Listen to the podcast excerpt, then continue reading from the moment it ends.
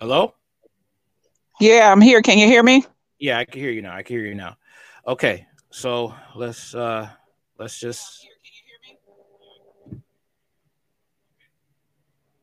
all right. So um all right, so let's uh let's get it let's uh get started. Okay, so we're gonna be talking about uh uh Justin Pearson. That's what we're gonna be talking about. Uh, let's get right into it.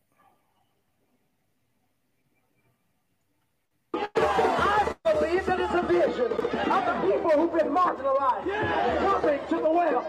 I believe, I believe it is a vision of people who've been ostracized coming to the well. See, I see white folk and black folk. I, I see queer folk and straight folk. I see rich folk and poor folk coming from the back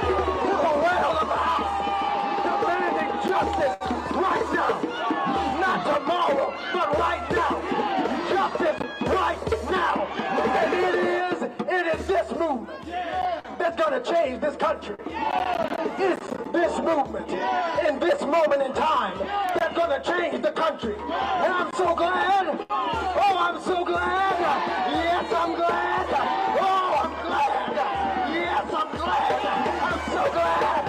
Yes. Yes. I don't know, man. I just see this as a joke. What is your thoughts on it? Uh, what you mean? You see it as a joke? The fact of you know the way he's acting like this, like hooping and hollering, and the fact of the matter is that he doesn't have reparations put onto his website. That's the thing. Well, I he might be zealous because he's really young, but um, the the the things that he's up against in that Congress is astronomical. As you can see, how they treated him and and Justin Jones. Um, I think that they they have a long ways to go in Tennessee.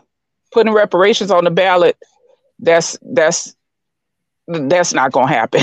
I mean, you know, they they they got they like they like real behind. If you can if you can just if you know anything about their history, I mean, Dr. King was assassinated over there. So it's like, you know, Tennessee, it, it got a long ways to go. They got a long ways to go. And even bringing reparations on the ballot is is not going to they they they need basics. They need basics. As you can see, they don't they don't even respect them on the congressional floor.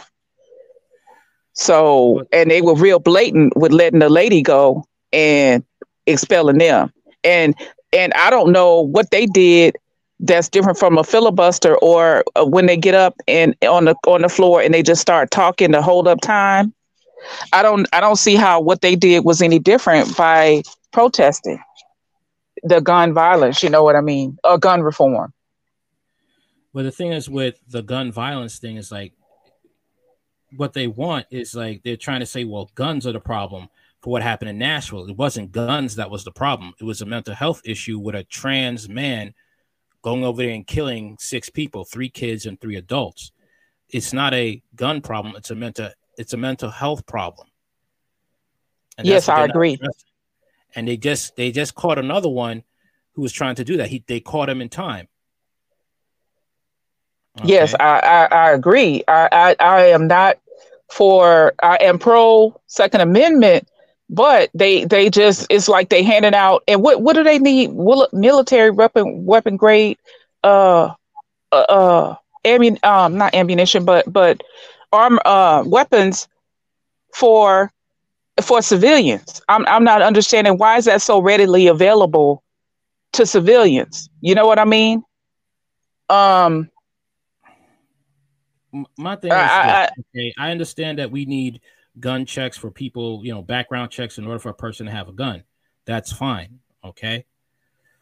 But the thing is is like when it comes to dealing with the issue, it's not a gun issue. It's a mental health issue and they refuse they refuse to address that. That is my issue with it. Okay? yeah. to address what really went on. Guns don't kill people, people kill people. I believe in that. And they're not willing to get to the bottom of that, the Democrats, and they're willing to just you know you want to stand for you know kids getting uh you know gender reassignment surgery.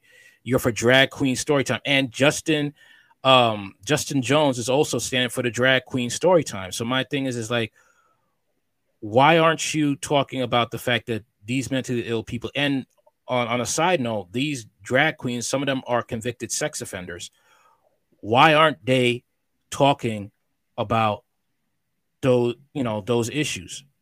You want to talk about guns this guns that but you need guns to protect yourself from criminals and the criminals are the ones that will always have the guns.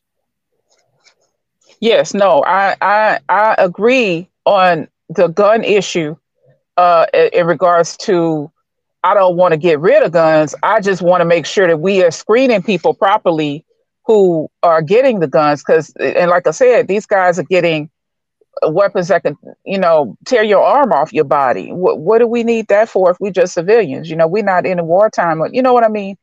Um as far as the lgbt i'm really not sure what the stance is on that but i just feel as if I feel as if uh shit, black people really ain't got rights like that. As we can see, they sitting up there and they were voted in by their constituents and how they were treated. So I can't even No, you're going, you're going. Yeah, keep going. Yeah, I, I can't even I can't even I just want us to have basic rights for I can even think about what I want to do for LGBT. You know what I'm saying? As far as I'm concerned, they're ahead of us in a lot of ways.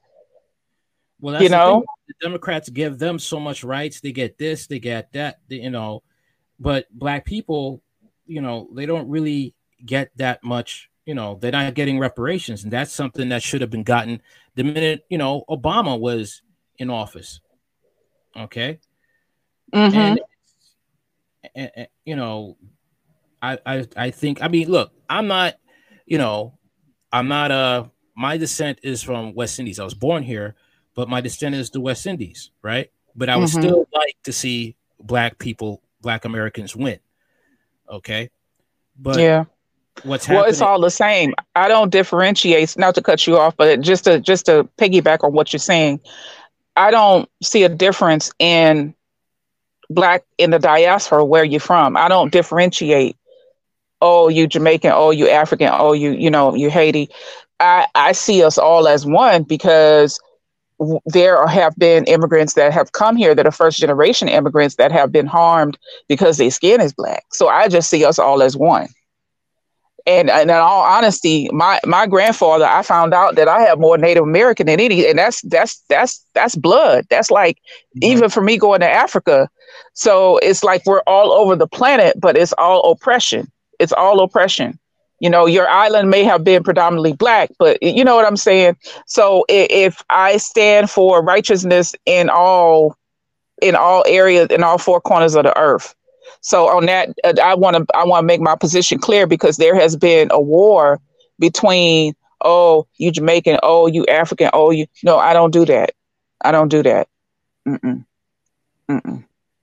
botham jean was he was he was just you have just people assassinated. That you have blacks that think you have black Americans that think that well, if you're FBA, you don't have a say, you know, in what goes on, you know. But a lot of the a lot of the uh your your heritage, uh, like Chicago was founded by the by a Haitian. Uh, mm-hmm. New Orleans is the sister city to Haiti. A lot of the customs and things that they do down there are, are, are see. So it's like all integrated and all. And even like my my cousin did an extensive uh genealogy search on everybody in the family. We have roots in trinidad and different other you know what i'm saying? So it's kind of hard for me to separate and say oh no i'm not doing it when you can come down and and be uh, harmed by the wrong officer but he's not going to say oh are you from the bahamas? Okay i'm not going to fool with you you know what I'm saying? Mm-hmm. That's how I feel about it. I didn't mean to steer the conversation, but I just no, wanted no, to make mean, that I, point because I, I, don't like black people fighting in amongst themselves from different different ge- geographical locations. You know. True, but it's just the fact that this is this is the reality of it all. You know, that's the reality. Mm-hmm. That, you know, you have blacks who feel that way. You know. Yeah. Oh, I know. I know. But I'm just trying to educate them on the the the, the logic of it, how it doesn't make any sense. You know what I mean? Yeah. Well, I mean, people gonna feel how they're gonna feel, but I just want to put my stance uh, in, in why it doesn't make any sense and why we should not be separated in the in the uh, in the diaspora like that. Right.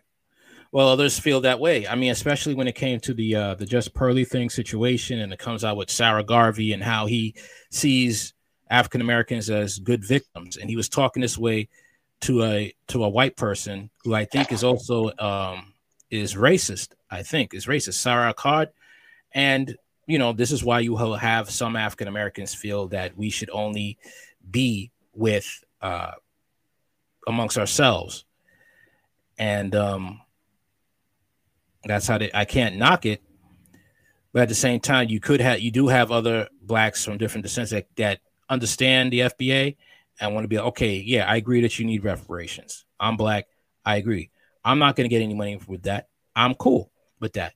But I do want to see black Americans win, you know, for once when it comes to this issue. Okay. Yeah, I agree. I, am all for reparations. I believe it's, reparations is like back pay for, for labor services rendered. That's what it is. Right. It's reparations is back pay for services rendered. Those people worked, they worked hard. People got rich off of them and they were not, you know, the, script, the scriptures say, I, I, I you know, I don't want to, you know, uh, but it says the worker is worth his, yeah, the worker is worth his reward. And I, and I feel that way. People should be remunerated for what they what they've worked for. It's just the fair and the right thing to do.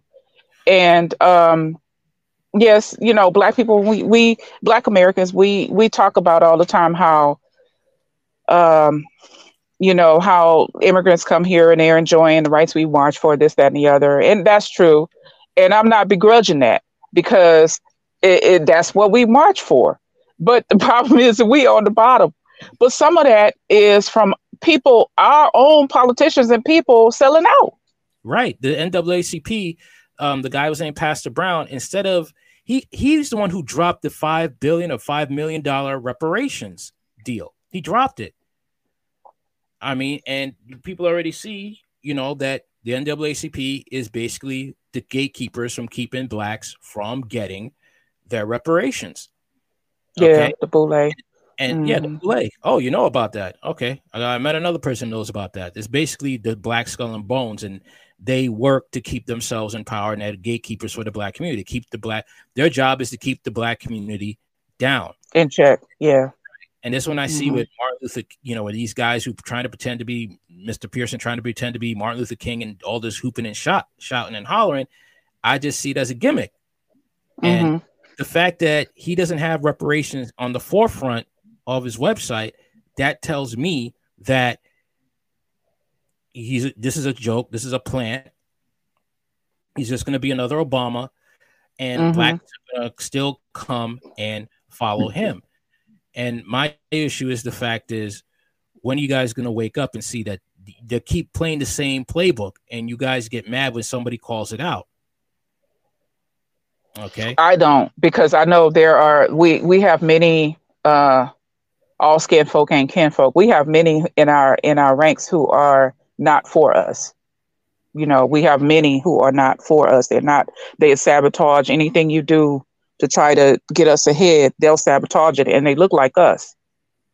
So, uh, but but getting back to the to the pearly things debate, I know I missed the one the show you did on that, but um, I I when I first saw uh, I just glanced at her video, but I never clicked on anything or subscribed to her because I'm like, how you how you in our business? That's that was what I was flabbergasted. I was like, how she? It's like me trying to insert myself and say Asian relationships or right. Latino relationships or white relationships. Like, what do I know? I'm not in that culture. What what right. what what do I know? Right. It's it's just the fact of how when I saw her, I didn't really pay attention to it, you know. But then when I heard mm-hmm. about the Nick Fuentes situation, then I started paying attention. Then I started looking at back um, other videos she did in the past.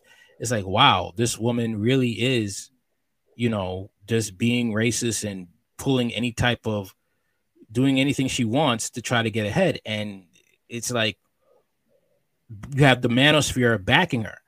Okay. So to me, that's like okay. So you guys don't really care about black women, and you they had black women they could have used. You had Crimson Cure. You have uh-huh. Six the Goddess. I think. Yeah, I think yeah, that's her name. Six Goddess. They found out she was a stripper, so it's just like ah. I mean, but it's okay for it's okay when you're not black to be a stripper, though. it's not okay. Period. yeah, no, no, because I one of our billionaires married a white stripper, so it's okay as long as you ain't black.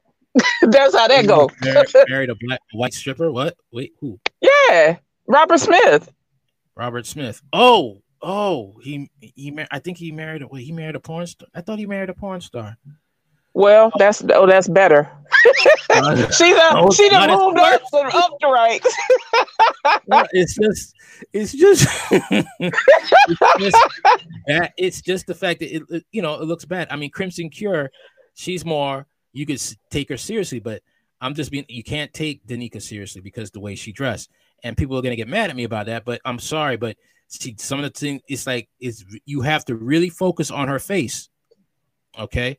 But then because why is the why is the uh because she trying to she trying to gain gain subscribers with her with her figure, but why is that why is that not okay for black women, but it's okay for other women to, to profit off that? But the problem is it's like, you know, when it comes I'm, I'm very conservative. I'm I'm very conservative. I used to wear long skirts, a, a little house on the prairie skirts to, in high school. So mm-hmm. I'm very conservative and I and if I had my way, there would be no stripping or or sex work or any of that. If I had my way, if this was my world, but uh, I just think there's a double standard, and I don't think that's fair. I think that like like like in in just pearly things would not have made it in her community on her own because they would be like, uh, no, you know what I mean? Um, No, that she wouldn't have made it because she doesn't. She does. She's not appealing to them. And right. The fact of the matter is, is just uh, um, she found it that with the black community, you know, and it's just politics. She's she's using her way to get to um to do alternative. Uh, I'll get to the alternative outright. That's what she's doing, you know. And it's the manosphere got played, and like here, um, black people are getting played right right now with this uh, Justin Jones uh, situation, Justin Pearson situation. I mean, I'm sorry, the guy, I didn't take him seriously because once again, I heard, oh, he doesn't have reparations on his website, and you're trying to give this juck and jive speech. You're not, and the thing is, though, with the Democrats, with the Democratic Party, right? The Democratic mm-hmm. Party, you have to include the alphabet, you have to include everybody with you. So your your mission, your protest gets weakened. And now instead of focusing on solely for black for blacks, black Americans to get their reparations, you have it's now it's it's, it's a free for all. That's why the um the civil rights movement back in the day, Martin Luther King said he was leading his people into a burning house because every, you had everybody there, right? You even had mm-hmm. the LGBT back then. You had them there. So now instead of focusing on strictly just black people getting their right, getting their rights, getting their reparations, getting their uh 40 acres and a mule, everybody's in everybody's there. And it was really a, you know, it's really just a, you know, he realized he was he was being played, but it was too late for him. And now this is why you don't see the NAACP following his footsteps and um it basically say if you try to come out of this, if you try to come out the matrix and follow the way he did, you're gonna die. Mm-hmm. That's how that. Yep. That's it, it, if you if you notice, like a lot of a lot of folks are dropping. A lot of a lot of people when you start taking a stance and you have any kind of platform, any kind of followers, if you start taking the wrong stance that they don't want, they don't want the capital T H E Y don't want you taking, then you you be fine with a needle in your arm. Let's put it that way. Yeah. So end, yeah. End up, yeah, because these people, you know, they can't be like, okay, the, the NAACP can't be like, all right, we are going to fight for reparations. We are going to do this. We are going to do that. No, because if they do, that's you going off code and for them because they are the they are basically the house Negroes for white supremacy, and a lot of people don't understand that, and they just want to live that live that way. Hold on one minute. Okay. What's up, man? Hey, peace. Can you hear me? Yeah. Yeah, great conversation. Oh, thanks, man. Thanks. I'm gonna try and get back to uh trying to get trying to get I'll get back to the you know the live stream in a few. Let me just try and see if I could get uh, get Georgia up here. Okay. Let's send it there. All right. Yeah, man. So we're just discussing how um how things are going and with this uh Justin Pearson guy. But let me just get back into it. Let me just play the rest of the tape. Okay. Okay.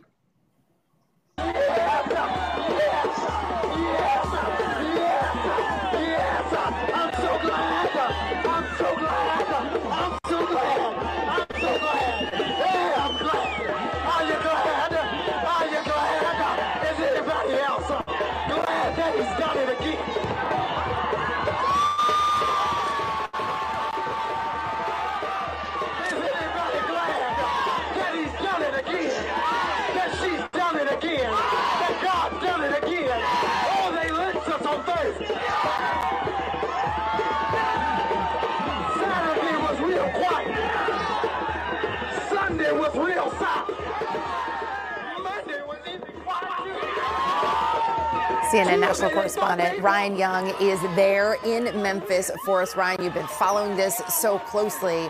Uh, we can feel the energy coming through the TV here. I'm sure you're certainly feeling it there in person. Yeah. Yeah, it's unreal if you think about how this has played out. Last Thursday, when all the swelling of people showed up, the emotion as it was raining and it was cold, and people went upstairs and they were willing to stay outside for a long period of time so this wouldn't happen. And then when it did happen, it seems like lightning has hit twice because not only have people got behind Justin J. Pearson, but now they're behind Justin Jones and all that with Representative Johnson right behind them you listen to all this energy, you see the people here who are basically at a, at a, church service outside, but then you couple that with a march from Dr. King, uh, with uh, thinking about the Lorraine Motel and the fact that it was 54 years ago that he was assassinated, you understand that the fight here, um, they're saying, is about gun violence. A lot of people who are galvanized by that. So this is less about race and more about safety, and that's what they've been talking about all day long. So as you walk around. So now you see that why I say why I was asking why I was um why I was uh telling you, oh, are you, you know, do you do you see how this is like a clown show? Okay. Hold on, buddy. Oh yeah. Yeah. You know what I mean? It's like there's no. It's just like hooping and hollering. I'm like, what's what's the plan? Are you, and nobody's asking them, are you going to give us reparations? All right? Mhm. Are you going to give us this? Are you going to give us that? And also, um, I want to uh move this um go to this article right now what we found out about uh Justin Jones.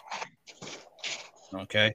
Justin Pearson, I believe he was uh um domestic violence. But he was also reinstated. Oh, was he? And I thought yeah. And I thought you had to have a um a clean record. That's what I'm You saying. have- I'm like, what, what's going He on? has a he has a domestic violence. He's not even married. He's he's engaged. Hold on one second. Let me check. I'll check. Hold on. I remember I was seeing it. Hold on one second.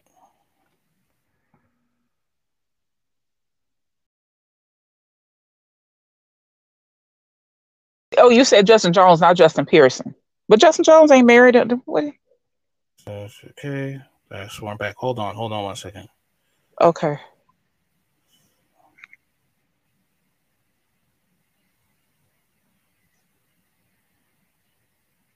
Okay. Justice suspend. Okay, investigation Justice suspend. All right. It for that? Hold on. Okay.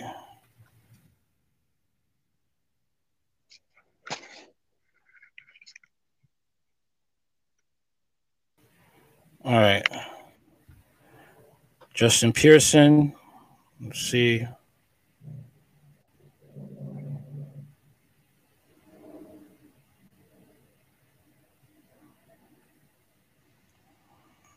One second. Okay. It's here. Hold on one second.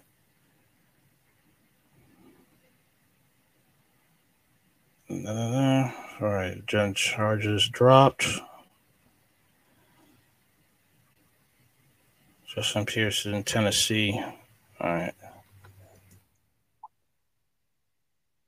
Tennessee. Three.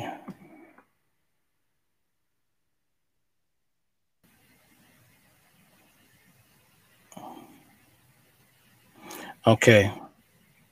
All right, here we are. Here we are.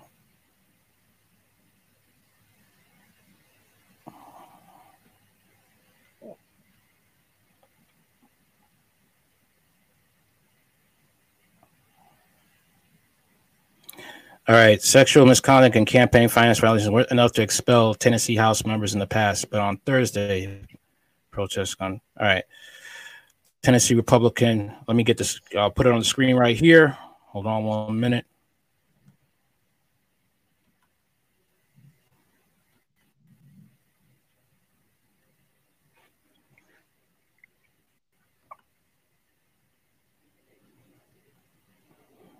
That's right. It's coming up. It's coming up.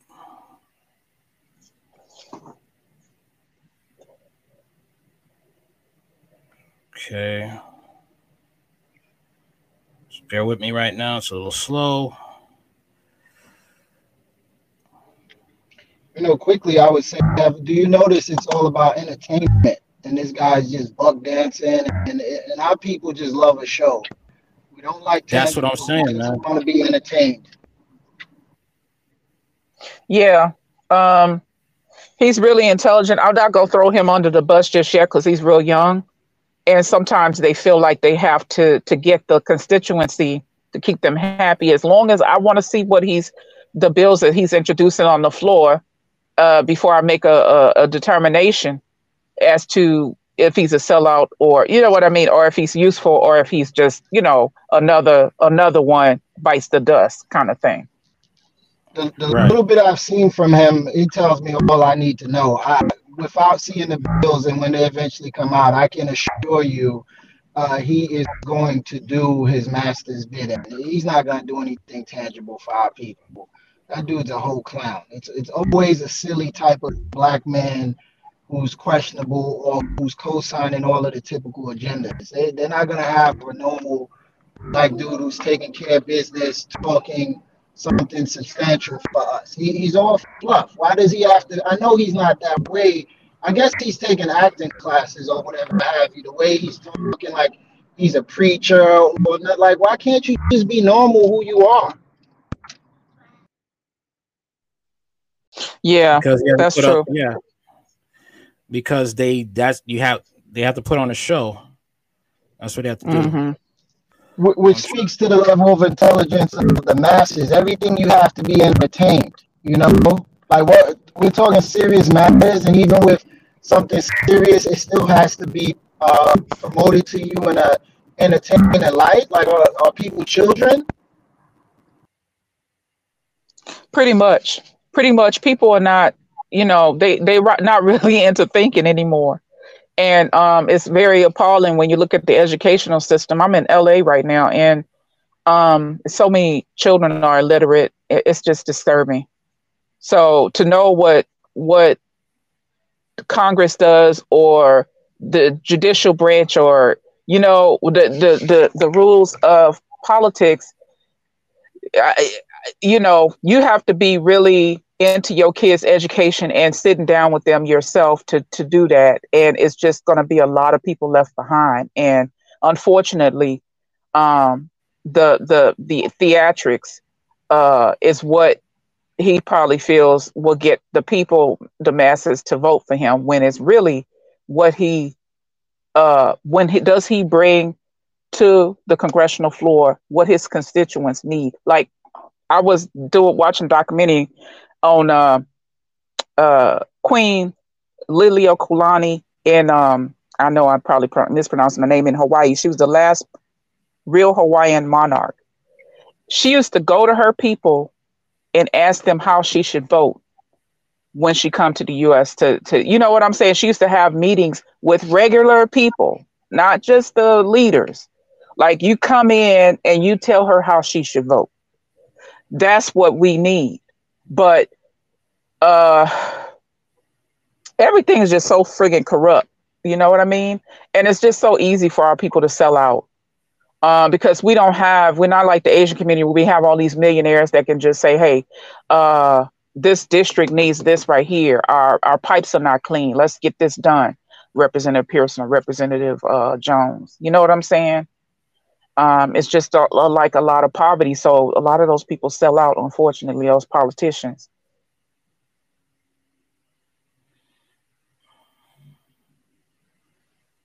All right. So I'm not able to find it just yet. I'll probably have to find it a little later. But I do remember seeing that, so I'll just have to find it another time. All right. Okay, so, I'll look it up too. Yeah. All right. So I'm just gonna have to hit back to what I was discussing. All right. so, what I will say, despite if he has a subtly pass, as long as he's doing the bidding of his masters, they'll tell the public how to think about it. He won't have to step down. As long as he's willing to play ball, they'll take care of him. I don't care if he beat yeah. the brakes off some woman or what. Doesn't matter. Just play the ball and we'll take care of it. Yeah, that's how that works. Is. Yeah, that's how that's how it works. Yeah. Mm-hmm. Yep. And we yeah. they'll pull out every every every wrong thing from you did from grade school. You stole a pencil over here and this and that and the other. But uh he um didn't bring any. They didn't bring any gun uh, reform laws. With Memphis is Memphis is is are they? I don't know if New Orleans is number one or Memphis, but it's pretty rough. You know, so I would have been introducing that then. you know, before the school shooting because it's it's it's quite a right, bit of crime in his to, district. I'm about to get into this uh, with this article right now. All right, Tennessee Rep- Representative Justin Jones tossed a tra- excuse me, traffic cone at a driver during a 2020 BLM protest. So this is the video they got right here. Okay, let's see if I could widen this up a bit. Yep, full screen. All right, this is him.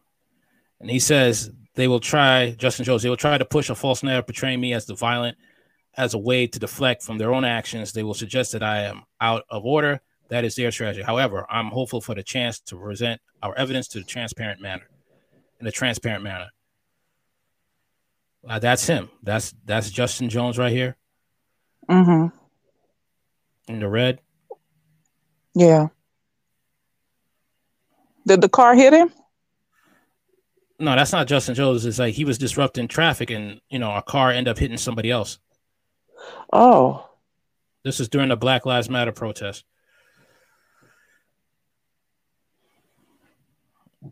hit someone's vehicle with a traffic cone.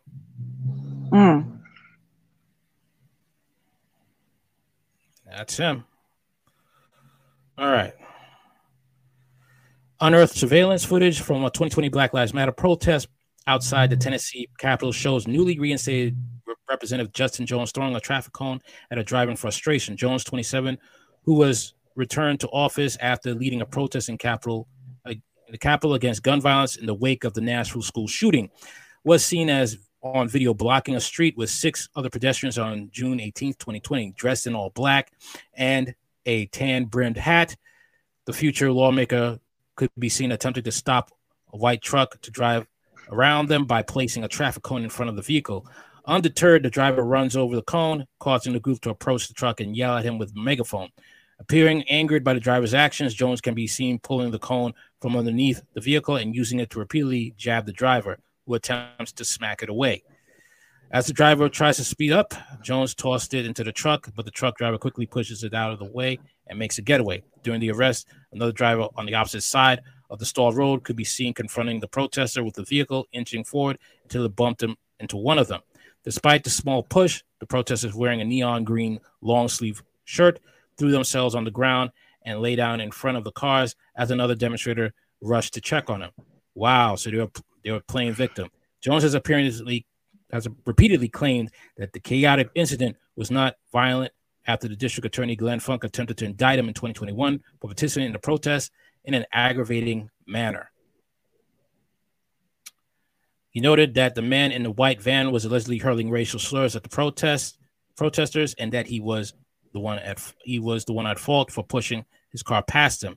Defending himself on Twitter at the time, Jones wrote, "They will." Yeah, I read that already.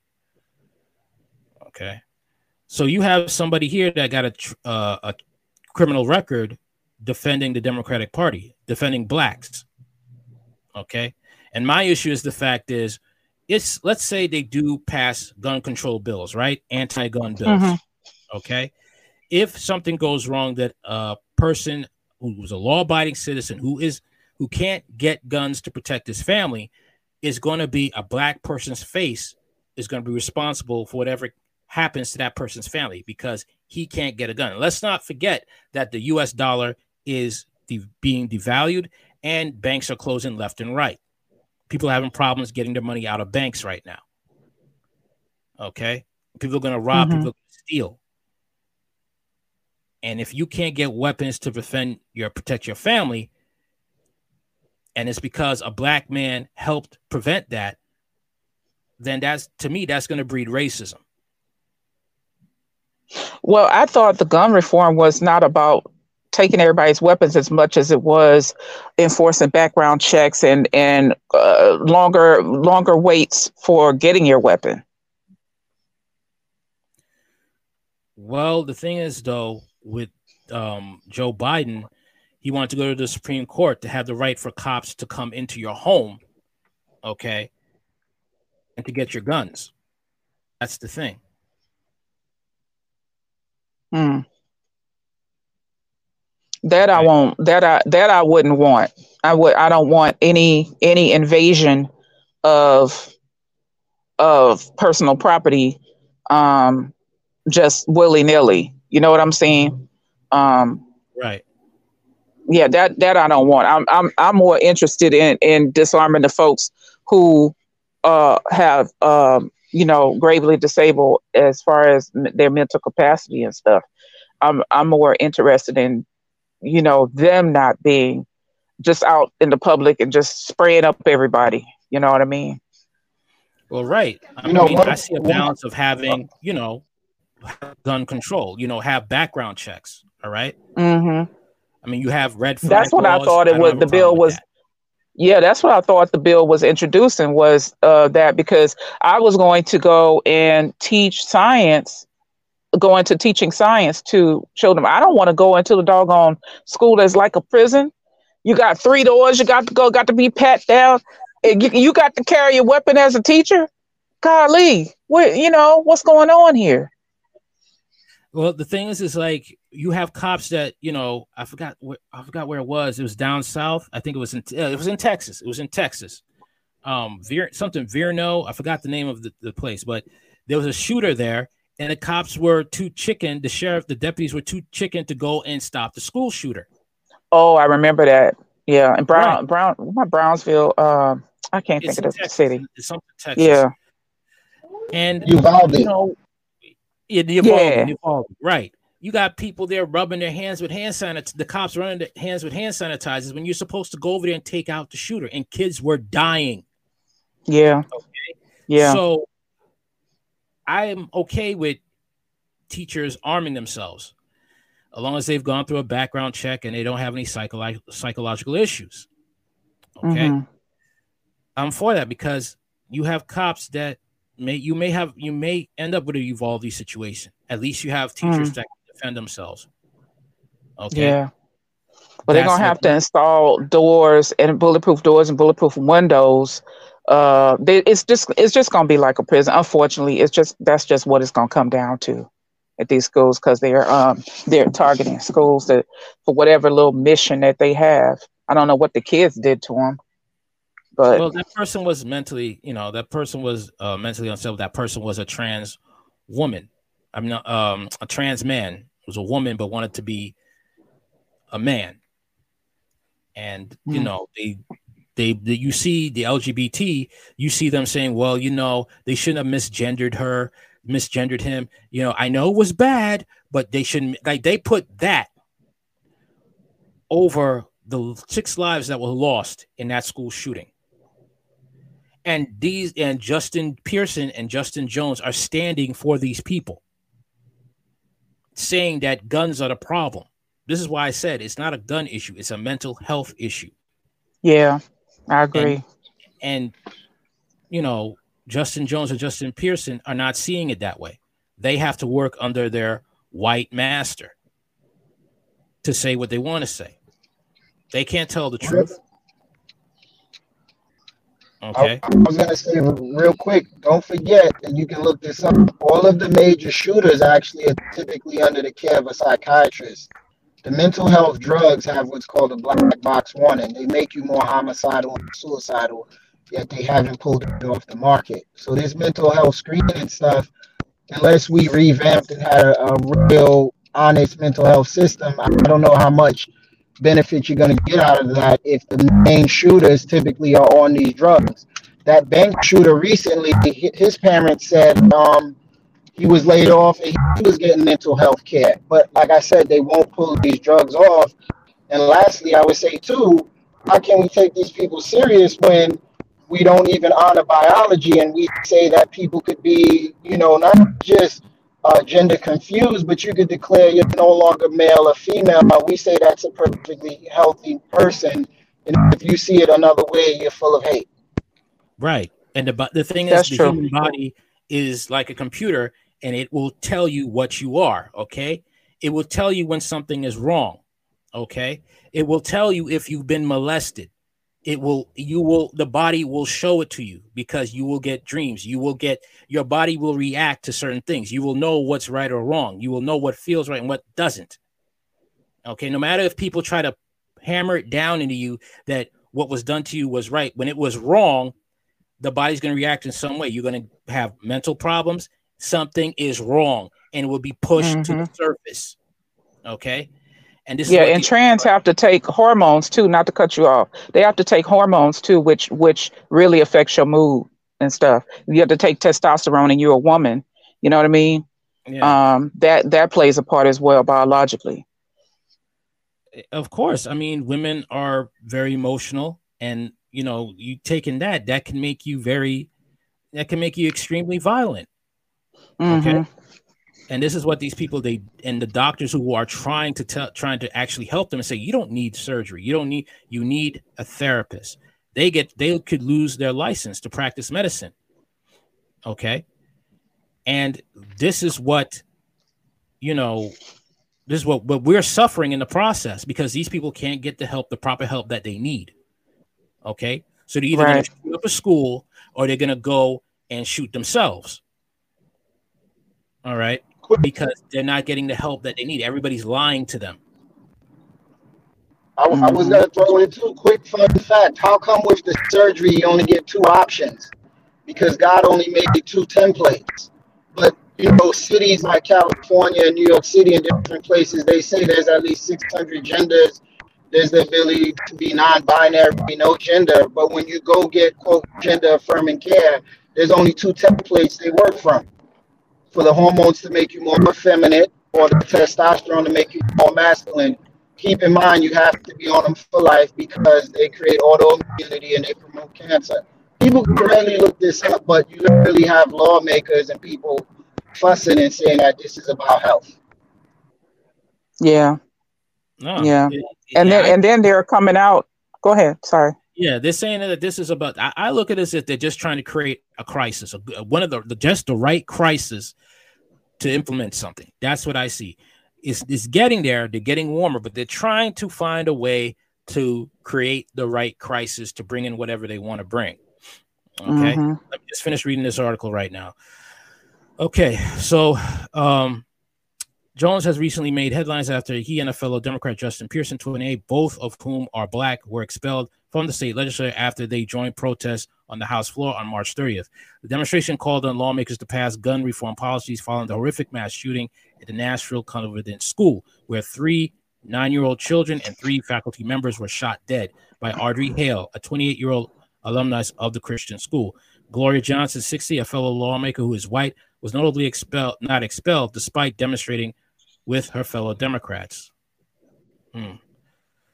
Jones and Pearson were reinstated this week after the respective governing councils voted them back into office. This is after they broke the rules as well. Hmm. You know, th- this is uh this is what I'm saying. These these two are all, all three of them are red flags. All three of them. But you know, you have blacks who want to vote for them and think that they're for the, they have their best interests at heart. And I just don't I don't see that. I don't I just see a puppet show. Cuz how could you be for something like this that is going to put people at risk, especially the black community? Cuz I'm not trying to bash single mothers, but you do have single mothers who who can be selfish and want to raise their their boys as girls and their uh, girls as boys. Okay. Yeah. And there's going to be a lot of there's going to be a lot of suicides and a lot of dysfunction coming. You, you know what's missing from the conversation too? Lawmakers have armed security. So as they pass these laws, they always have are their lot their life more valuable than ours. You know, they're not having their armed security put their guns down, but they're telling you you need to put yours down. So I, I won't entertain that for a second. That's exactly what I'm saying. I'm saying the fact that they want to have stricter gun laws. So when things really go down, okay, when people who are racist want to come and kill you because you're black or harm your children, there's really nothing you really could do about it because the guns is too hard to get. And that's what I see. Mm. Especially in communities if you live in a a high crime community where you're at, it's going to be hard to get guns and the criminals will always have weapons. And I see they're yeah. trying to make black people the face of um the face of uh crime, the face of what's really going to go down. Even in Austin, Texas, there's this guy, he has an initiative, all right, that you shouldn't arrest people who are murderers or robbers. Make robbers clean your house and murderers clean your house. Don't, don't, and this guy's been to prison and he's being propped up. Hmm. Okay. I heard they have a known pedophile in the Tennessee uh representative uh, Congress. Uh, did you do any research on that? I think that name sound familiar. I forgot that dude's name. Yeah, it's um, like people are like, "Oh, he, oh yeah, they voted him in. Oh yeah, and his record is public." What? what y'all doing down there? Was he around during the Bush administration as well? Like he served a long time in there. I'm not sure, but you know they do stay in there a long time. Dianne Feinstein uh, out here, she 90, and they and they they like, please, please, lady. you know, 90. She's 89 years old so that's another issue is is is the the term limits and the and the folk the, the the new people got we got to get the new people in but the kind of like the young generation their their philosophies and their their ways of looking at things scare me a little bit well the young people you know they're the generation raised on like uh um WAP they're raised on you know you could it's cool mm-hmm. to be a, mm-hmm. have repeated babies and I'm not like yeah. again, I'm not, bashing, I'm not bashing single moms, but that is the culture now within the black community. Not all, but the ones that hit mainstream media that are getting all that um they're getting all that uh, attention are the ones that have that practice degenerate behavior the drug dealers you mm-hmm. know those are the ones and that's what's being pushed on the democratic side. Look with joe biden when he wanted to get elected they say get your booty to the poll that was the commercial. That was the slogan for black people. Get your booty to the poll mm-hmm. and he wouldn't even meet with ice cube. He was what I say he would not even meet with Ice Cube when Ice Cube wanted to have a meeting with him. Right. Because blacks are just a means to an end with him. And black people, it, it's there. You see it and you don't. And the thing is, Al Sharpton, all they're gatekeepers. They see it, but they know if they go after the line, they will be broke. They work so hard. yeah. hard. Oh yeah. They work so hard for those buttermilk biscuits that if they dare get out of line and be a real what they're really there for, they're not willing to risk it. And it's it's a sad, sick situation. Now let's uh let's go into um a sad case of uh Shanquella Robinson. Let's get into that right now.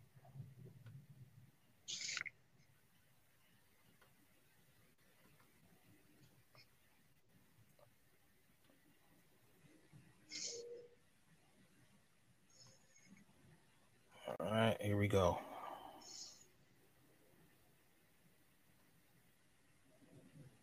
Say there is not enough evidence to pursue charges related to the death of American Shanquella Robinson, who died in Mexico last year.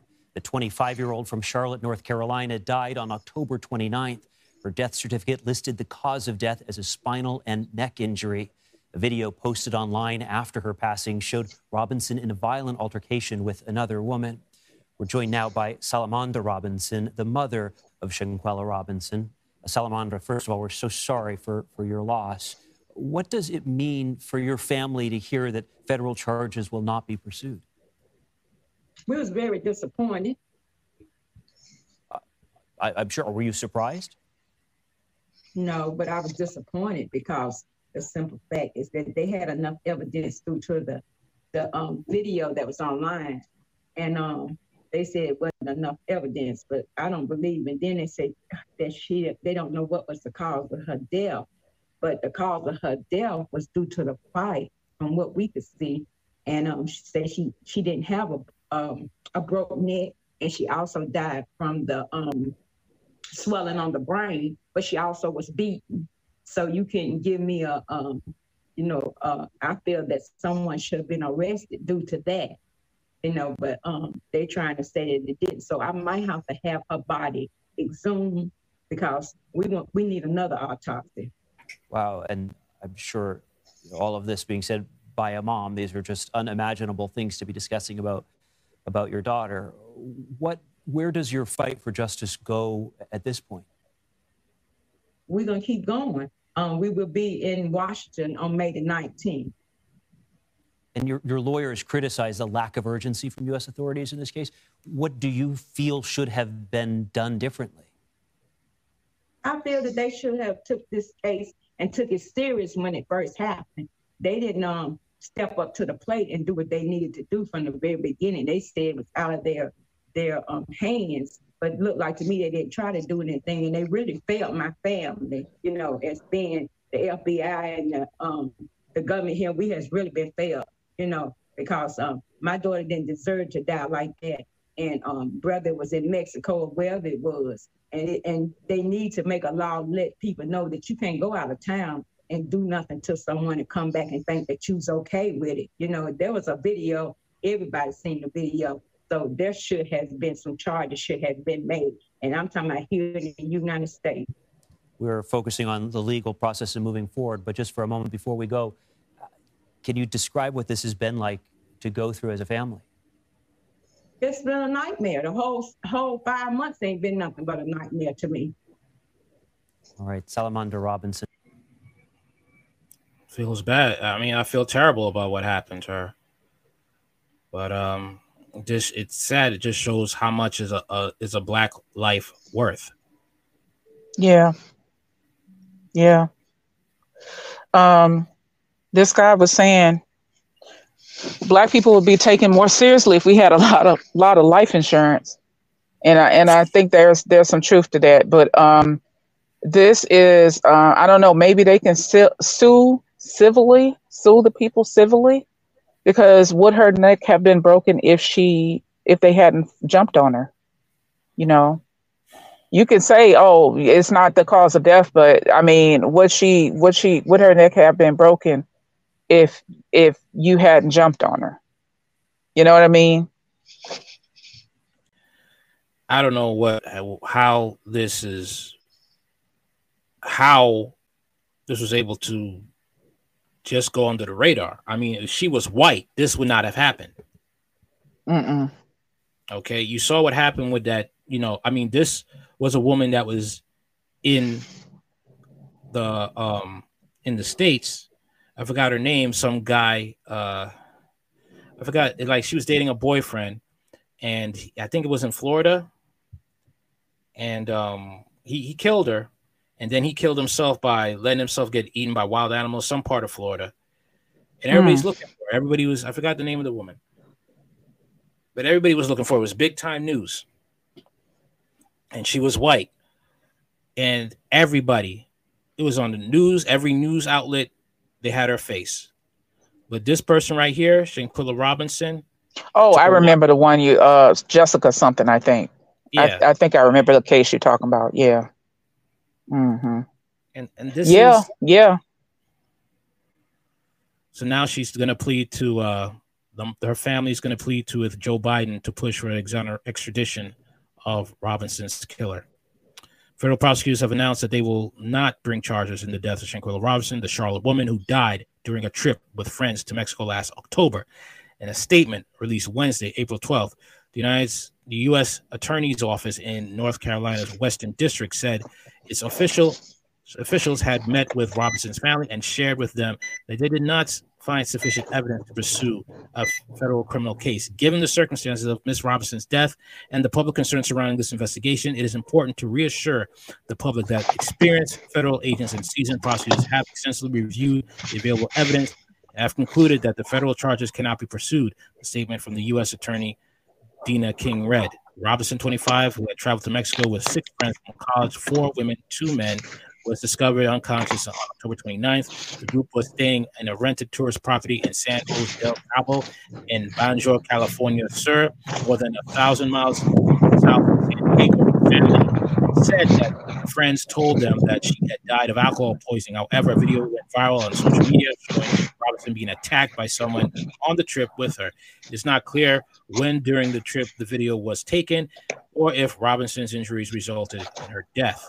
Attorneys Benjamin Crump and Sue Ann Robinson, no relation, represent Robinson's family and release details of an autopsy performed by medical examiners in Mexico, which determined that the cause of death was a severe spinal cord injury and atlas luxation, a type of severe neck injury. However, in Mecklenburg County, North Carolina, medical examiners reported released Wednesday. Forensic specialists said they found no evidence of any such injury, contradicting the me- medical report. Wow.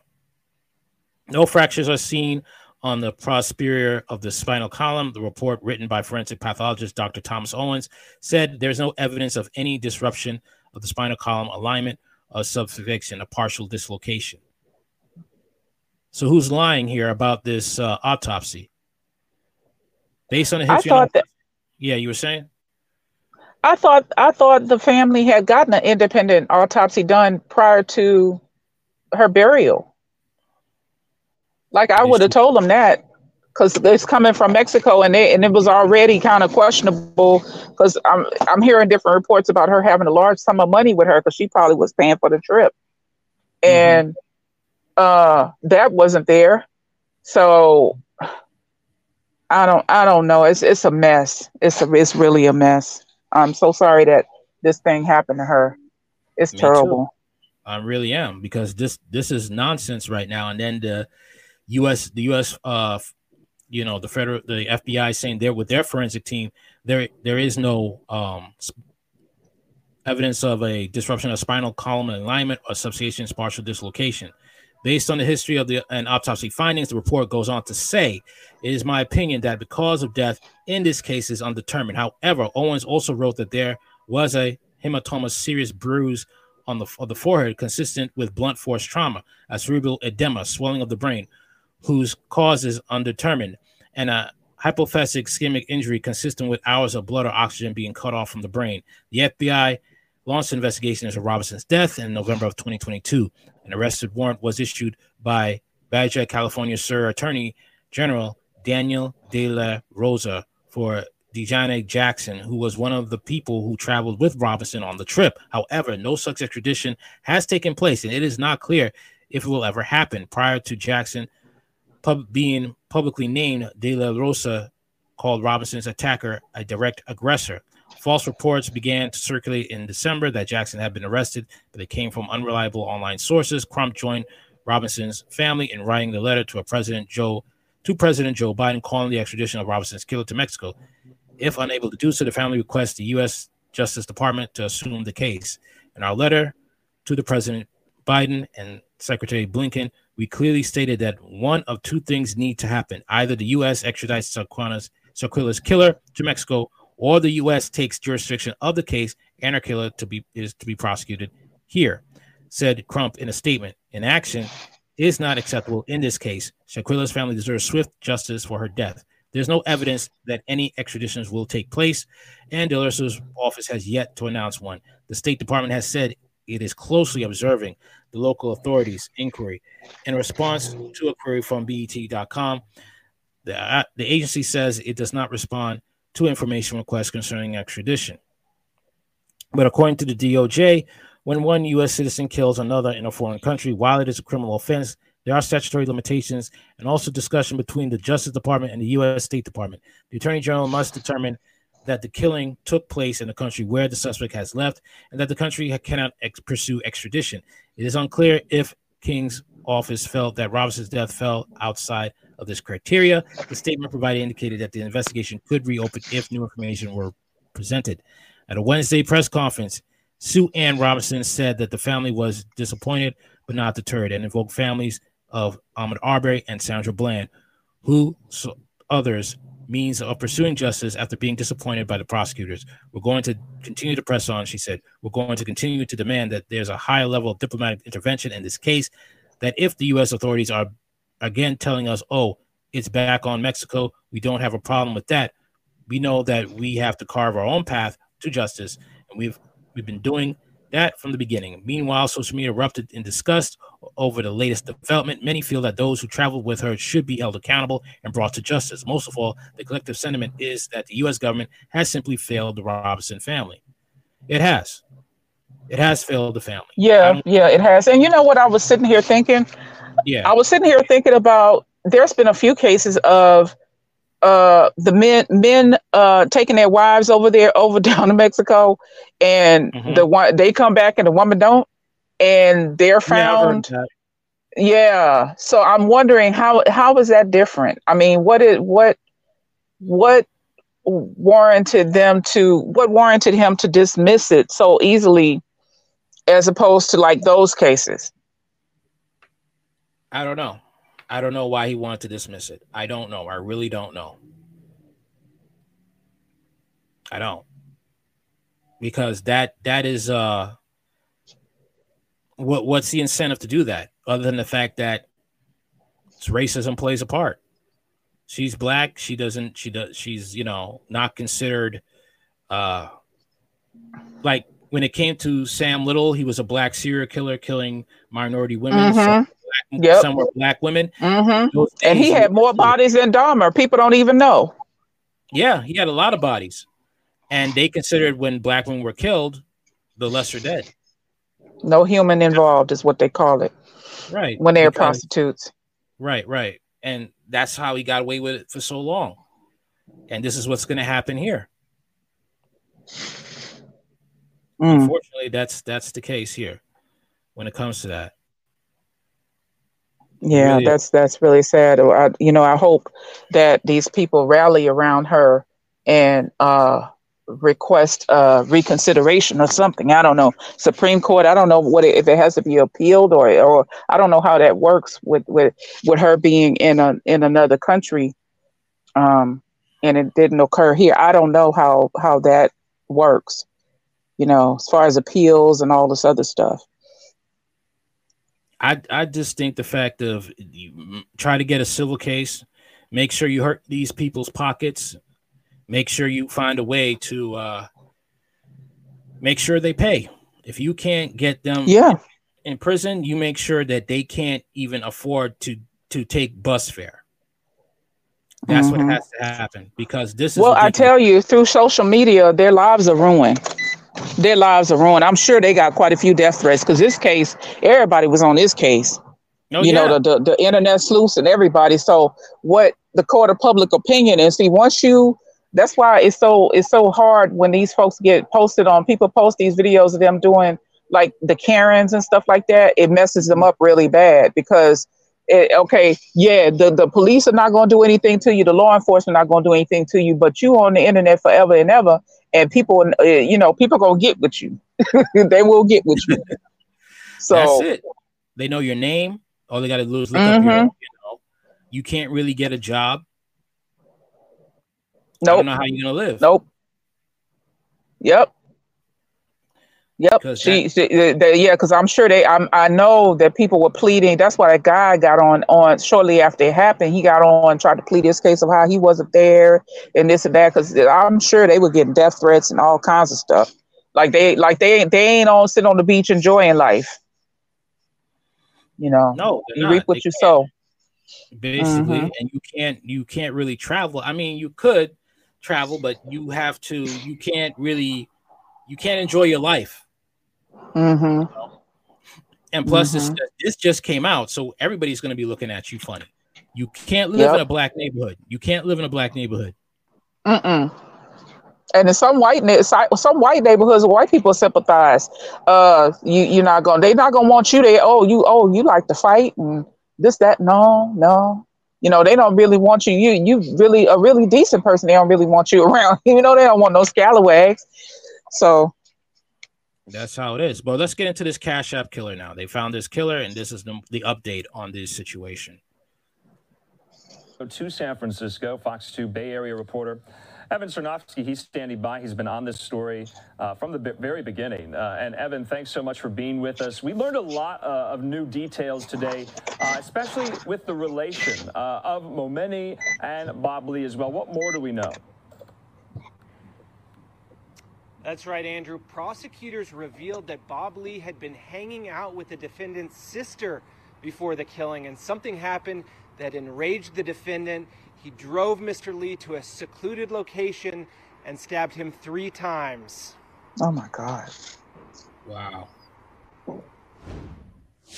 Momeni's family arrived in court on Friday morning as the alleged killer faced a judge for the first time since being arrested Thursday. Momeni didn't speak, but made a heart sign to his family while escorted in handcuffs. Prosecutors revealing for the first time the circumstances leading up to the killing in court documents, including that Lee had been hanging out with Momeni's sister, Khazar. Prosecutors say Lee was at an apartment here on the 1500 block of Mission with Khazar and other friends. He then left for his hotel where Momeni began grilling him on whether his sister was, quote, doing drugs or anything inappropriate. Lee assured Momeni she was not. The two later met at Khazar's apartment in the Millennium Tower just after midnight on April 4th. They were seen leaving on security video in Momeni's BMW and driving here to the 400 block of Main Street, where prosecutors say Momeni and Lee got out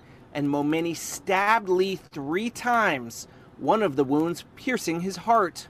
Prosecutors hmm. said Momeni used a kitchen knife in a planned and deliberate attack. District Attorney Brooke Jenkins had this to say Friday. That there was some type of dispute between the two men, um, at least that Mr. Momeni was upset with Mr. Lee about something prior to them leaving her residence. This is a person who was in his vehicle with a kitchen knife. That's not something most of us carry around uh, at all times with us. And so that this was something that he intended to do.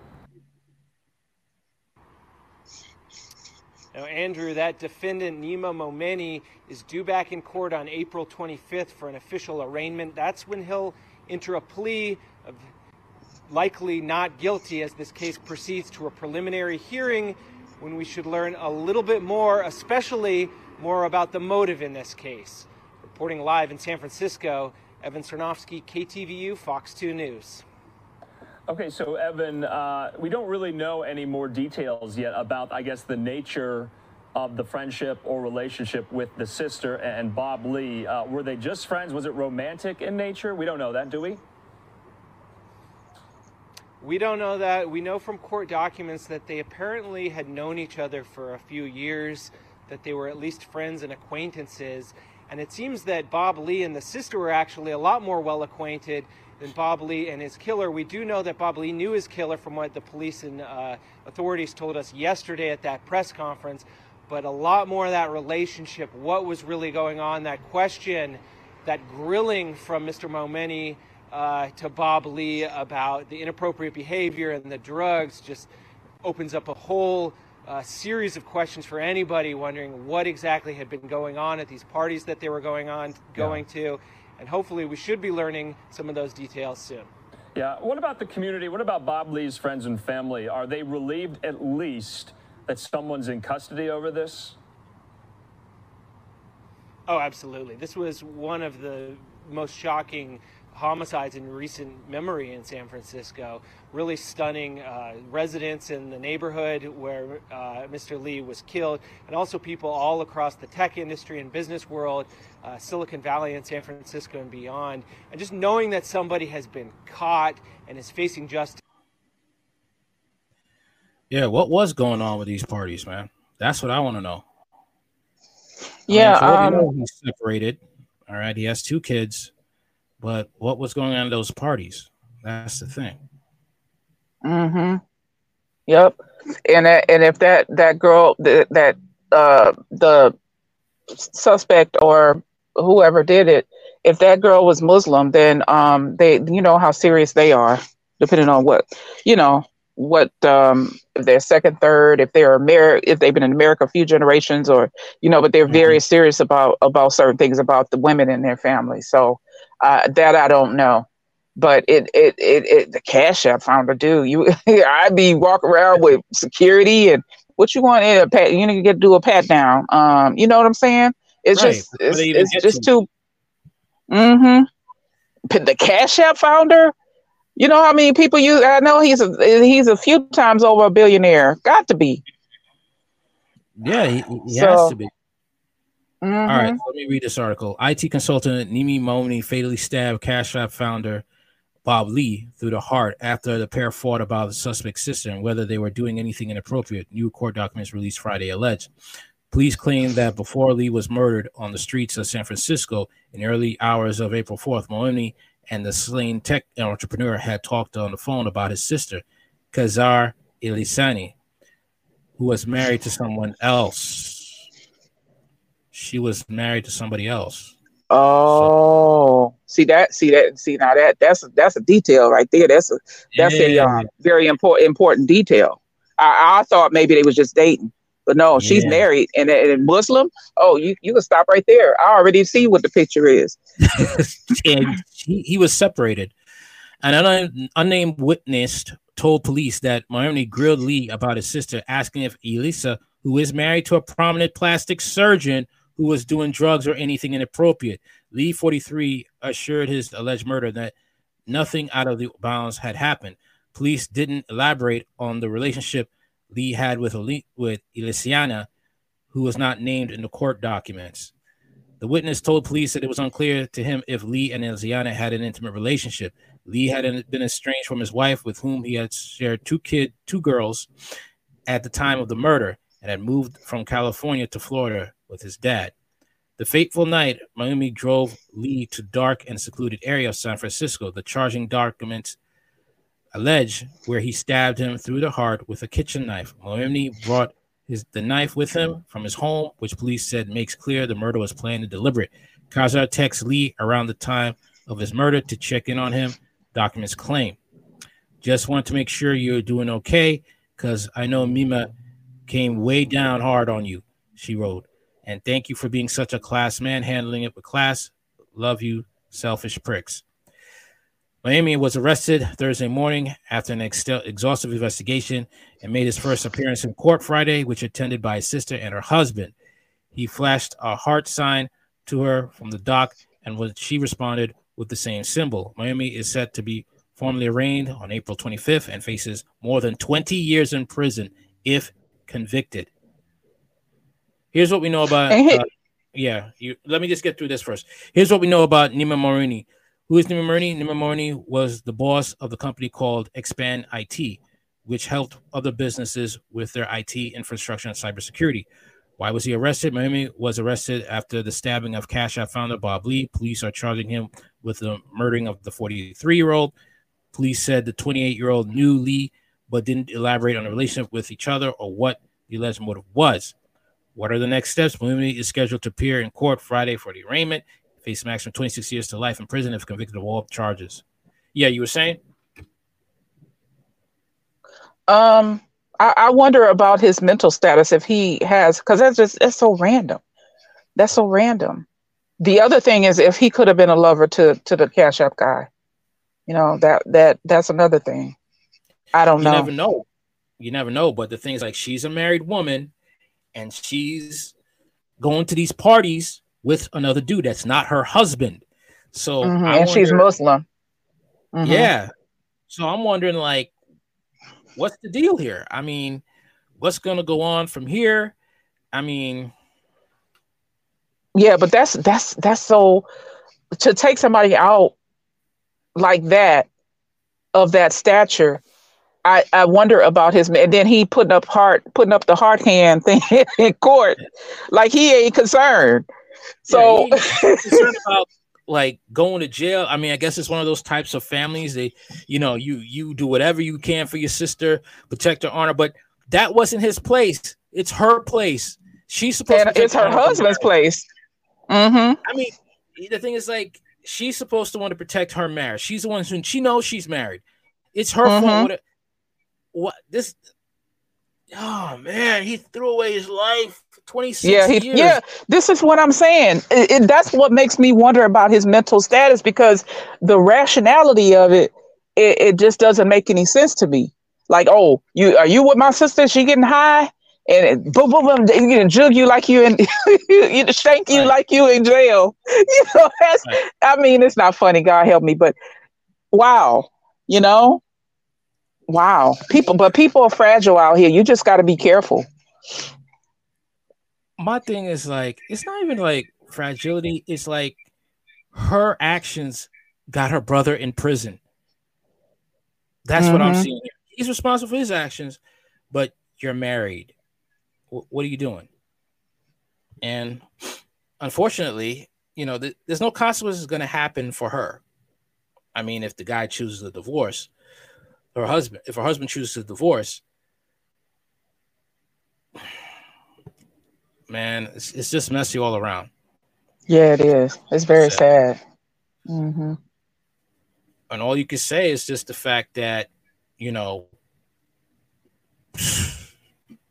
i don't know man. I don't know. That's just it's messed up. It's messed up. Yeah, it is. what do you think about this budweiser uh, commercial situation Oh, I haven't Heard seen it. oh that they had uh dylan mulvaney for um as a spo- as a sponsor for budweiser. Yeah, And, I, uh, I'm not familiar with the case.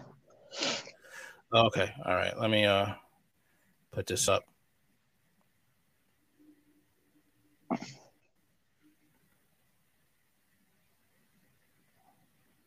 No, no, no.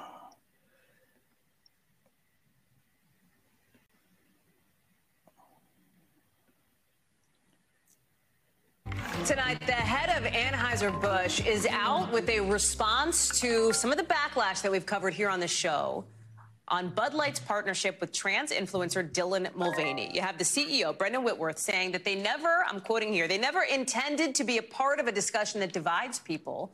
We are in the business of bringing people together over a beer. We told you about all of the drama on this about a week ago. This has been going on for days, ever since the company sponsored a post on Mulvaney's Instagram during March Madness. Uh, there were some people who did not like that. They started posting videos online, calling for boycotts, dumping out their Bud Light, destroying cans, etc. PR and crisis management expert Molly McPherson, who's been writing about this, is with us now. And now you have this response, finally, right, from the head of Anheuser-Busch um, on something that a lot of people have a lot of feelings about, whether you're calling for boycotts or whether you're somebody who thinks that the boycotts are, you know, uncalled for here. Yeah, Yes, and when you say we finally have a message, it's not a surprise that it landed on a fr- late Friday I know, Friday, that's a good point. Yep. exactly. So I believe, you know, this message, when you read the tone and the language used in this message, it's written like it's it's almost an ad or you're at a Bruce Springsteen concert. You hear all the language about honor and history, values, military, hardworking. It's written in a way that appears to be very non polarizing, but it seems like it's almost coded to speak to the conservative right, to let people know that we didn't want to cause a ruckus. We didn't want to make a big deal about this. What we care about are all of our customers, but it seemed like they were speaking to one customer in particular. So, do you see it then, Molly, as a capitulation to those calling for a boycott? Do you think it says something about perhaps business pressure that Bud Light ended up being under, or or not? No, I, I think it was more strategic. Like, no one has written the playbook yet about how to execute a perfectly strategic uh, campaign when it involves representation, social issues, or any type of you know group where it might cause some type of a ruckus online. It's always like a campaign to campaign as we go. But they knew that it was going to cause a lot of discussion. You know, they sent out the product to influencers. Influencer uh, influencers are on social media. People create content and commentary around social media. So it's no surprise with Dylan Mulvaney, who created a lot of pushback when he did when she did a campaign with Ulta. And that is, you know, a makeup company. So clearly they knew that there would be some type of pushback with Bud Light. But what they came away with was millions of, you know, earned impressions in the media. So a lot of people were talking about it. So it was far from an unsuccessful campaign.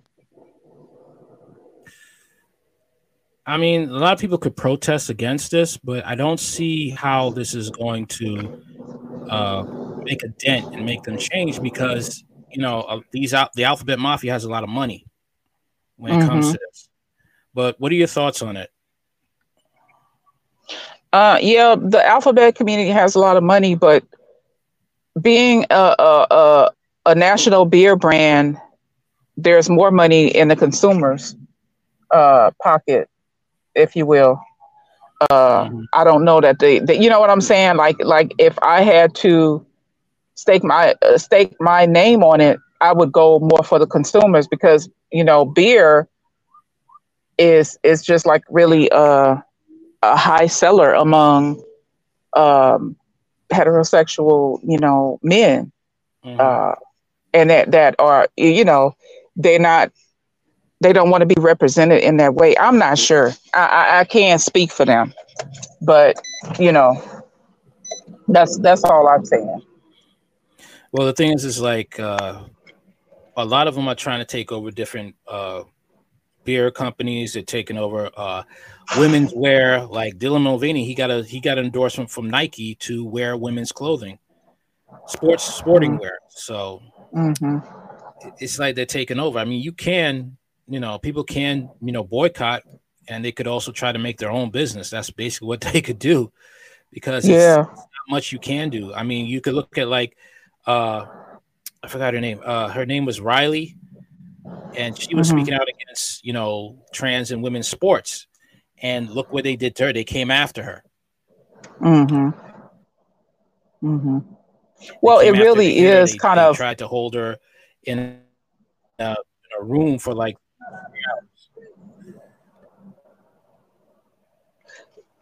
Yeah, it saying? really is kind of it really is kind of unfair because you did when you're dealing with the physiology of them, they they still mm-hmm. they have more upper body strength. It's kind of like an unfair advantage uh, in that regard. So I think that right. there's some merit to uh, to it not being because um, the hormones can only do so much the hormones can only do so much and on the medicine side it, they really um, they can they, they mess them up real bad a lot of times so um, but when you go in a weightlifting uh, competition you know what i mean as a male to female it, you you have you have an unfair advantage of the upper body strength that's natural to you i, I don't know you know mm-hmm. so Yeah, that's that's I mean, where I'm at no with that. that. Yeah, true. I mean, there's no way that a woman could fight and, and win against a man in a in a boxing match unless unless that man is really poor in shape.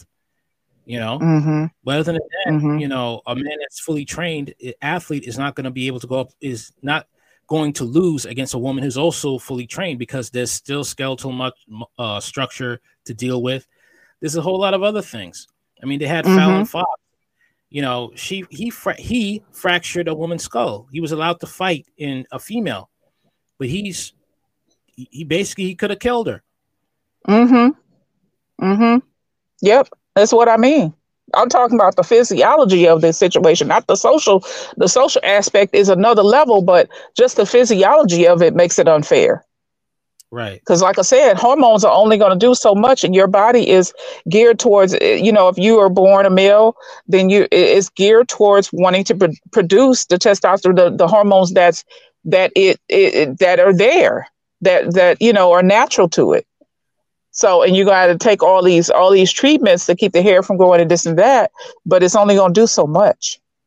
It's only going to do so much. Pretty much. So, But here's the Mhm. here's a wild story I found. Anheuser-Busch CEO was former was a former CIA spy. Turns out the CIA the CEO of Anheuser-Busch, the parent company that owns Bud Light, was a former Marine turned CIA recruitment specialist. According to a tweet by Benny Johnson of Turning Point USA, Anheuser-Busch boss Brendan Whitworth was a former CIA operations officer specialized in recruiting and handling of human sources. Okay. Mm. Now, however, well, that doesn't surprise me. me neither. I'm not. there's a lot of things coming out. He is now, however, tasked with trying to fix the company's damaged image after a failed transgender marketing campaign. Anheuser-Busch lost over six billion in just six days after it released a commemorative can featuring transgender activist Dylan Mulvaney to honor his first 365 days of transitioning. TGP reports in the now scrubbed linked in profile, the CEO has listed Operations Officer, Counterterrorism Center, Clandestine Service as a past occupation from 2001 to 2006. He listed DC, Pakistan, Tanzania, and Iraq as locations. The Gateway Pundit has reported extensively on the former federal intelligence officers landing lucrative jobs at social media platforms. This has raised concern about potential governmental relationships between social media platforms and federal government regarding censorship and narrative control, particularly the lopsided nature of the censorship seemingly targeted at conservatives.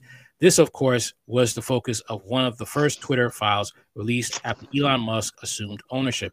Fox News has originally reported on this back in 2022, but without the controversy of the bizarre hiring of a controversial figure such as Mulvaney, it didn't garner much attention. However, given the nature of the Twitter files, the alleged involvement of federal informants and agitators in the J6, pro- J6 protests and the strange circumstances of utilizing Dylan Mulvaney as a brand ambassador, it certainly has drawn attention to the CEO's past occupation. Mm. So that's interesting because the government is already paying social media um, personalities with a big following to talk about, you know, talk about that secret sauce to try to get people to take that secret sauce, if you know what I mean. Mm-hmm. Mm-hmm. So Yeah. this this is something that is uh very much um to raise your eyebrow about. I mean, if they have this, they can control the narrative. They could have them, you know, working again for the government and uh help, you know, help put in their uh agenda out to the masses. Yeah. That's true. That's very true. It's all it's all one big web, and we'd be surprised at who's connected with who and who's. Uh, I, there, there's a few YouTubers that I really like that really they got they got the goods on folks' lineages and how.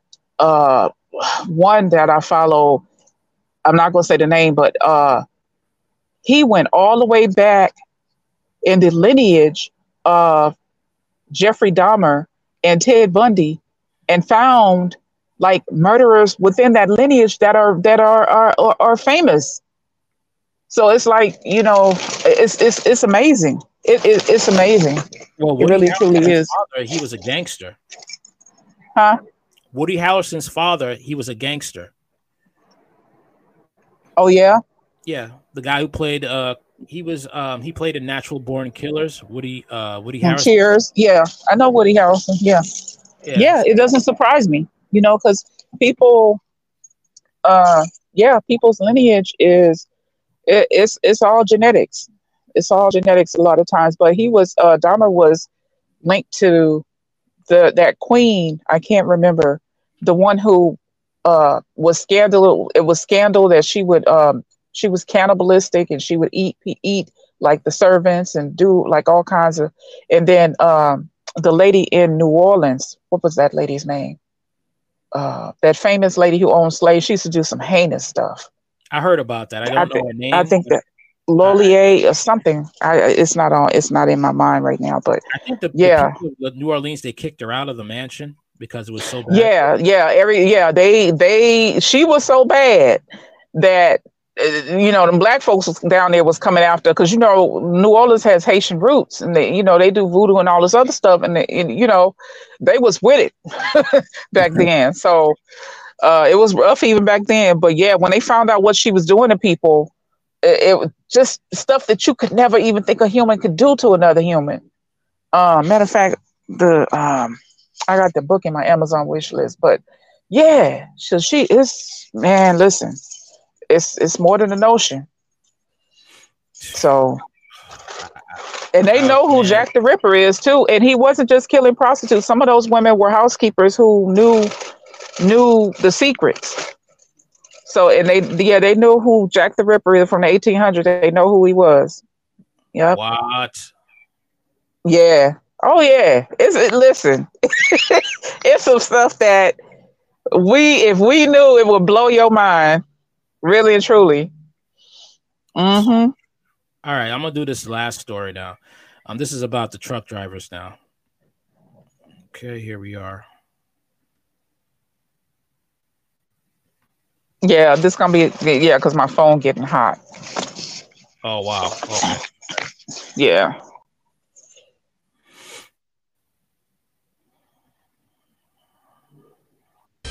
And off the top at 5:30, hundreds of local workers left without a paycheck.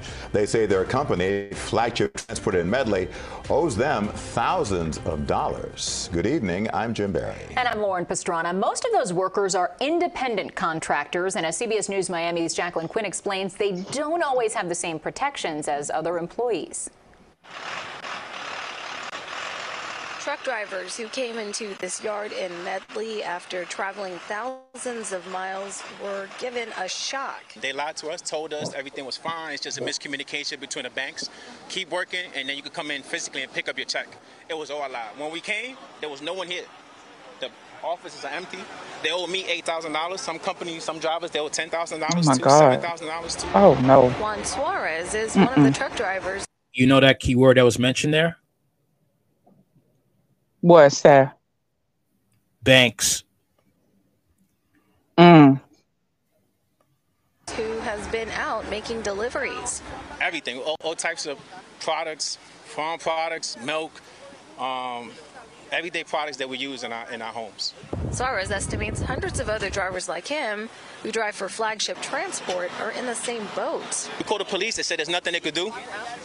So who do, who do, who do we go to with this problem? I've tried reaching out to the company here through multiple listed contacts, but no one has gotten back to me. Through court filings, the company is already being sued for not paying a lease. and this is a generality. If you have lots of people that are owed money, it usually means there's money troubles and that company will not be around a whole lot longer. Gary Costales, mm-hmm. an employment lawyer, says what people need to know is independent contractors sometimes don't have the same protections as employees. So do extra research on such companies before taking the job. In addition, he says keep some things on file, like documentation for a task or a job contract, to save receipts, and to report to the local employment or labor authority over lost wages when applicable.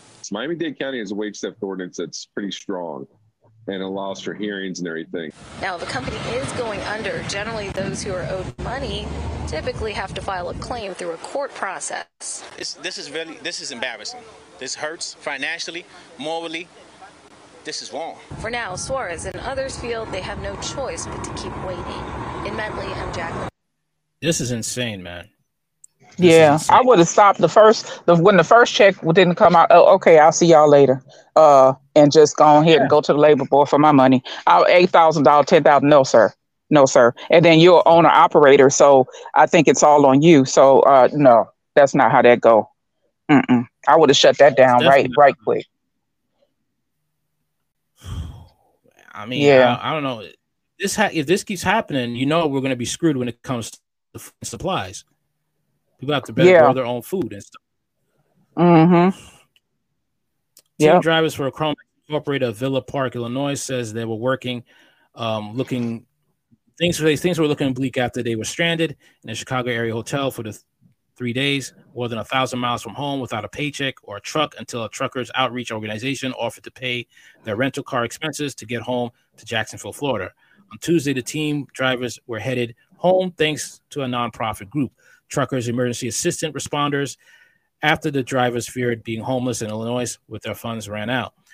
The father and son team, with a combined of 24 years of driving experience under their belts, said Daniel or Daniel Kizak, owner of Carmen's, ghosted them after returning for, after returning their tractor trailer to the carrier's yard on Friday, as they waited for a different truck to drive, which never arrived. Neither did the paychecks, which were amounted to about three thousand for two weeks' pay, and reimbursement for the hotel they booked to wait for their new truck to be out there out of the shop. It was an empty, all empty promises, said the younger trucker who asked to be identified by his Twitter handle at Run TDC or by Super Hustle.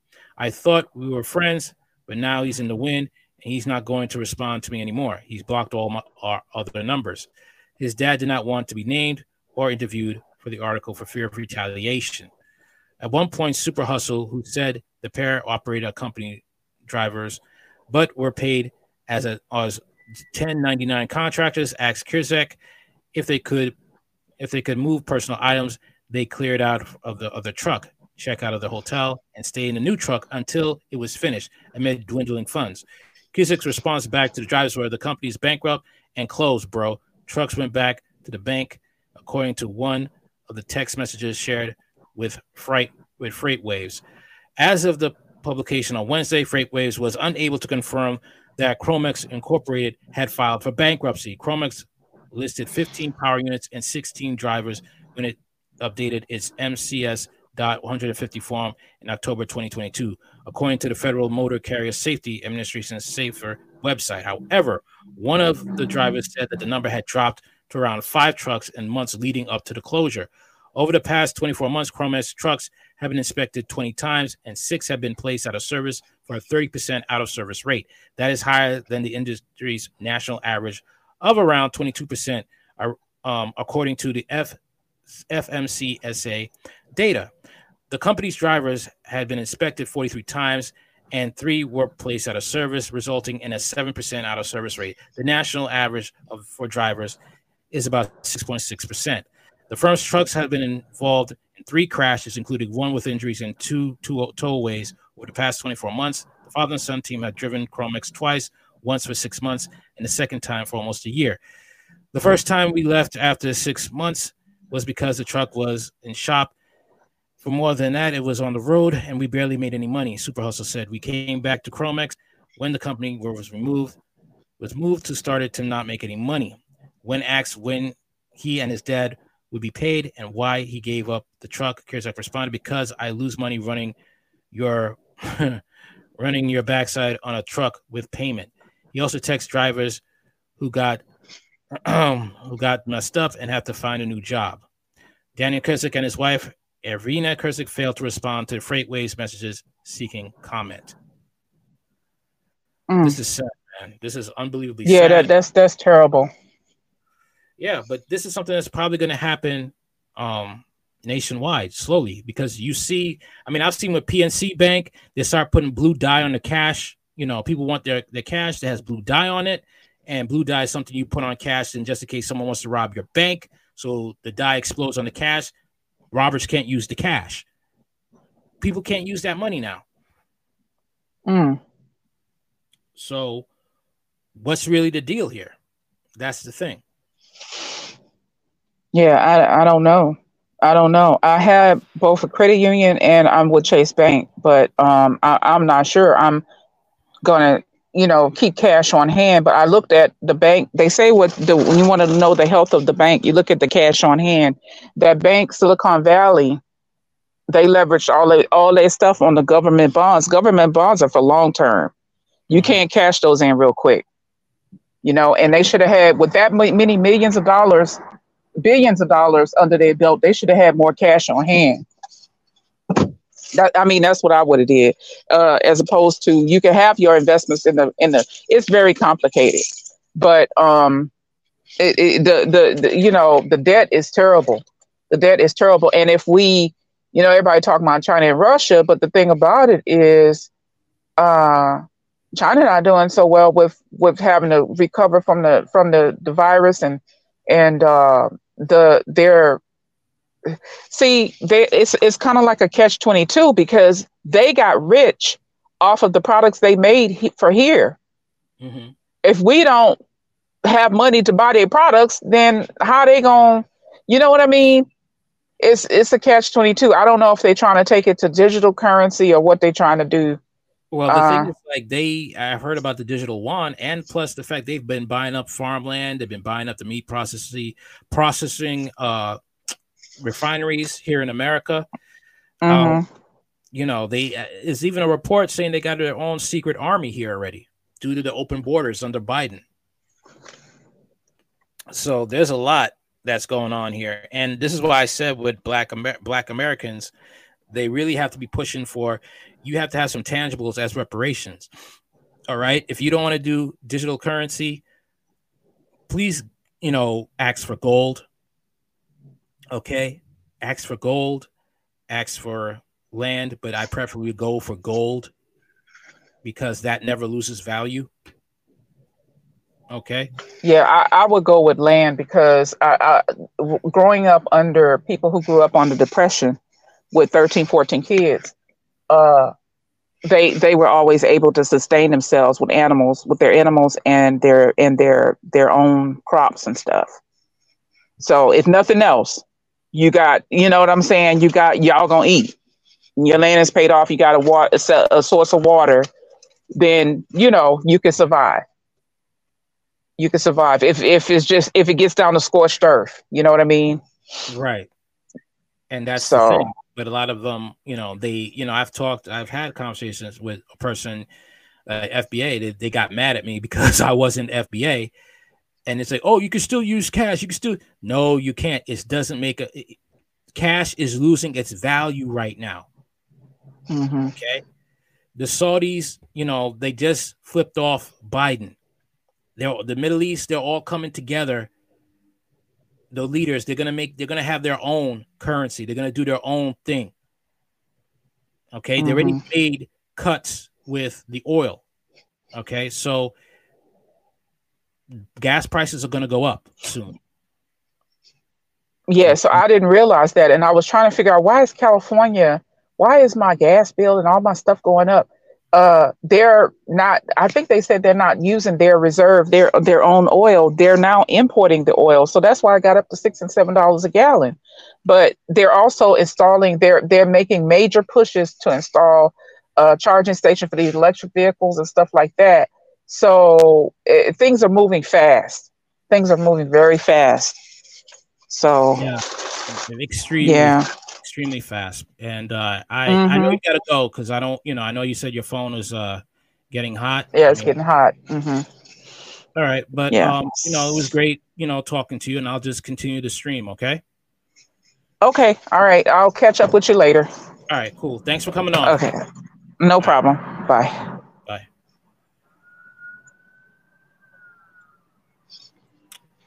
Okay. Let me see where I can go. All right.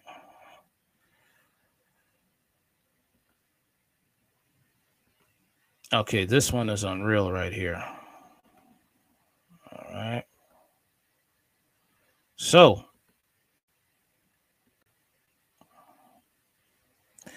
Canada, I, I don't know what it is, but it's become the devil's playground. Canada police ordered to arrest hugely successful pedophile hunters. You've heard me. It's not arresting pedophiles, it's arresting pedophile hunters. Canadian police have been ordered to arrest members of a hugely successful group of pedophile hunters, while the predators they're exposed and are allowed to walk free. Let me read that again. Canadian police have been ordered to arrest members of the hugely successful group of pedophile hunters, while predators they have exposed are allowed to walk free. That is crazy. Over the last few years, child sex rings are finally being exposed after years of official cover ups, and citizen groups are now tackling the creeping epidemic of pedophilia head on. There are dozens of there are dozens these pedophile hunters groups operating in Canada and many more in the United States and other countries. They pose as underage children on sites where kids gather and bait the trap. When they lure a pedophile taking interest in the child, they play along until the pedophile sets up a meet. Then they confront him with a video camera and hand the evidence to the police.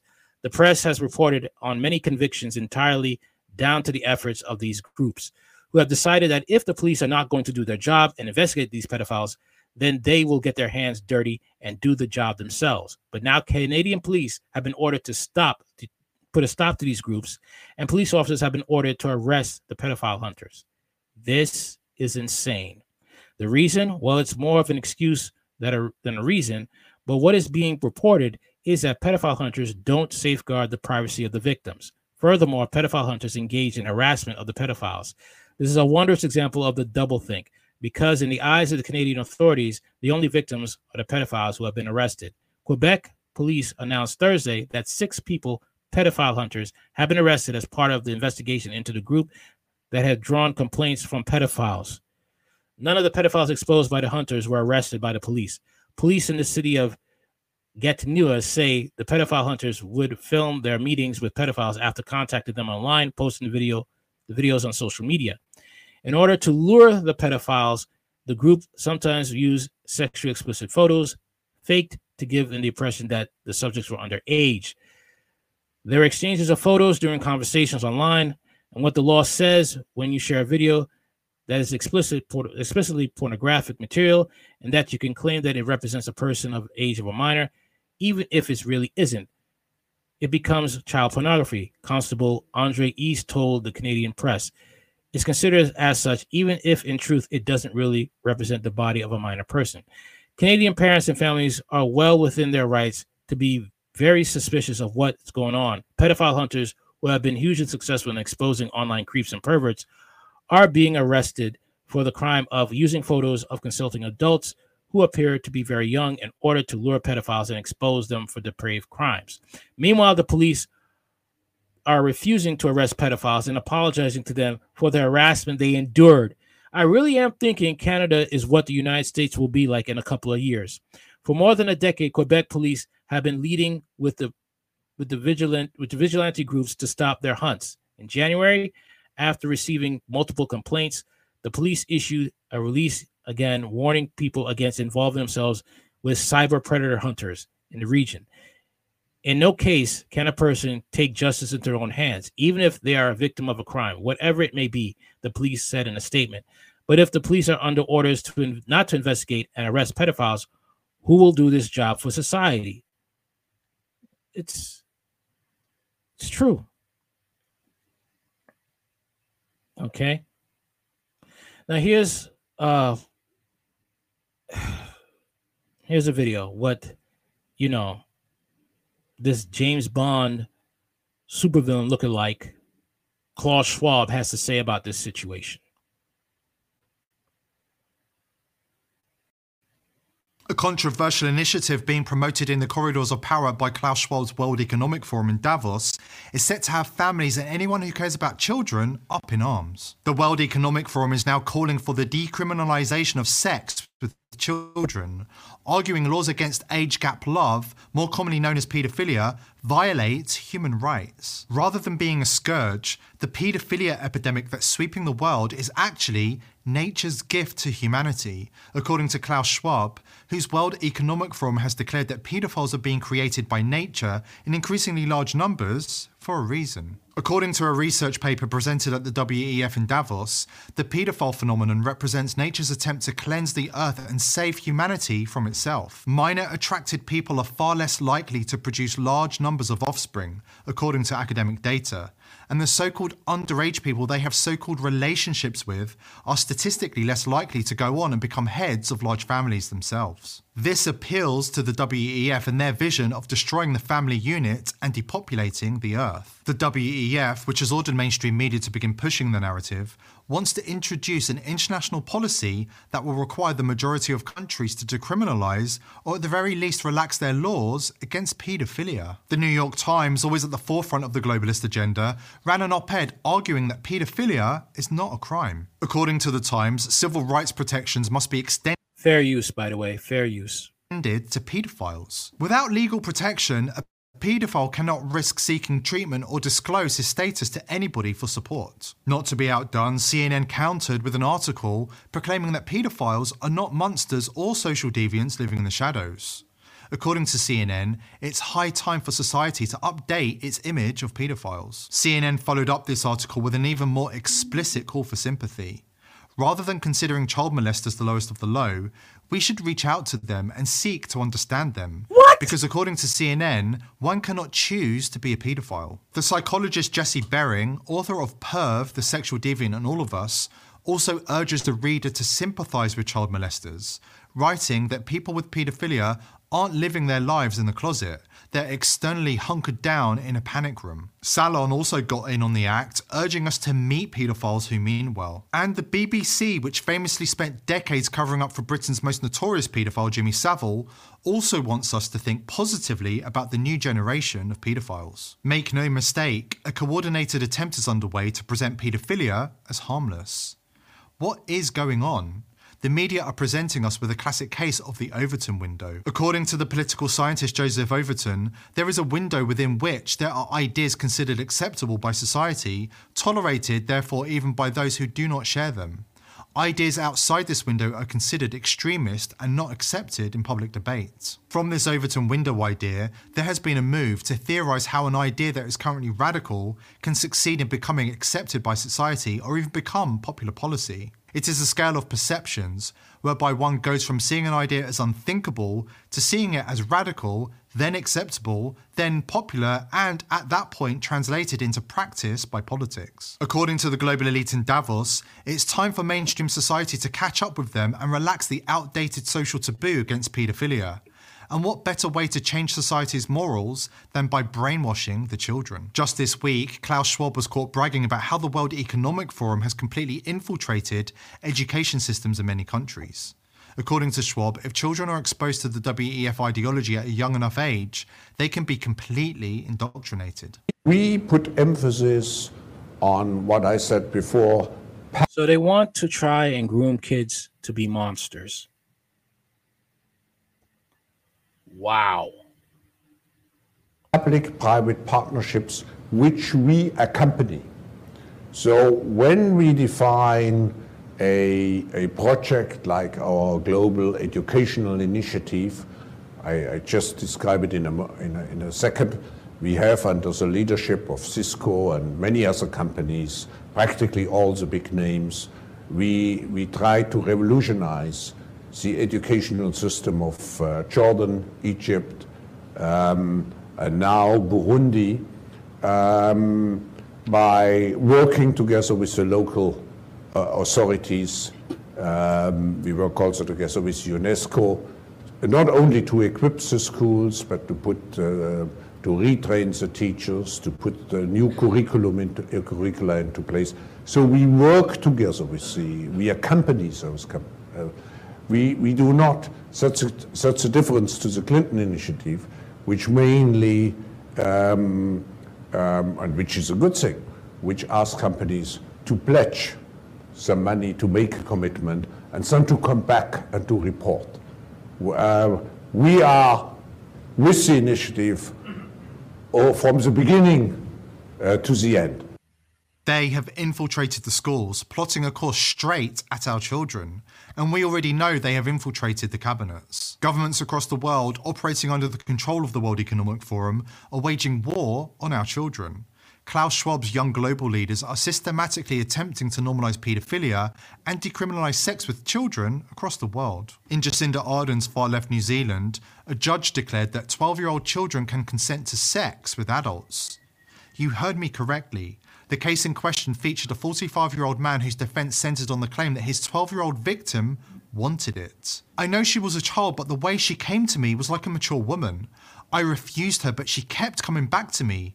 She truly wanted to do this, the 45 year old said of the child who was just 12 years old at the time. In the final days of the trial, Judge Earwicker addressed the issue of consent for a person under 16. Legally, a person under 16 cannot give consent for charges of indecent acts. Therefore, as a jury, all you need to decide is if the indecent acts took place, he said. Then came the kicker.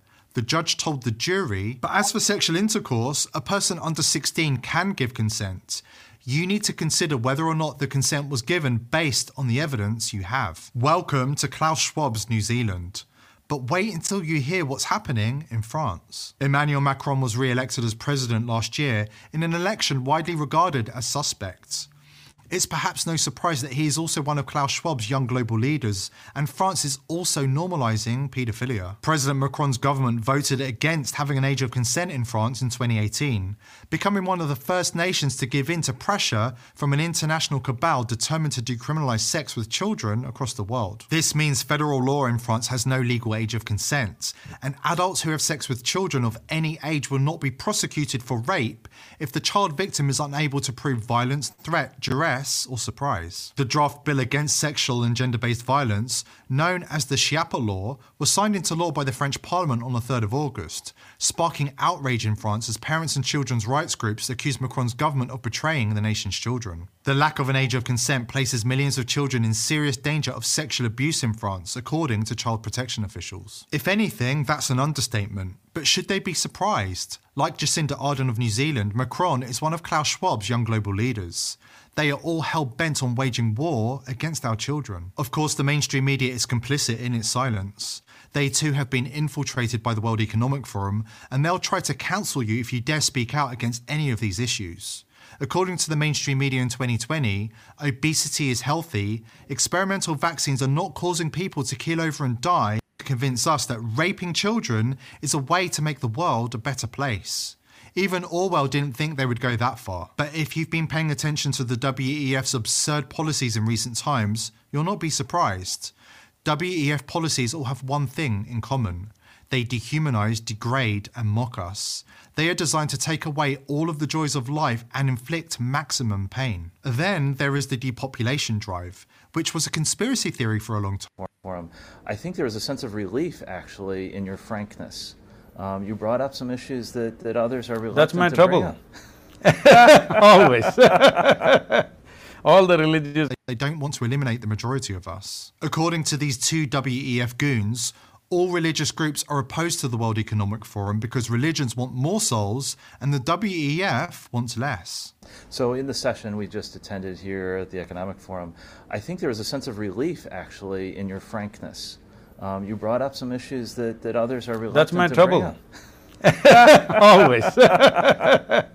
All the religious groups are against me because I'm talking about population. They want more souls, I want less on the planet.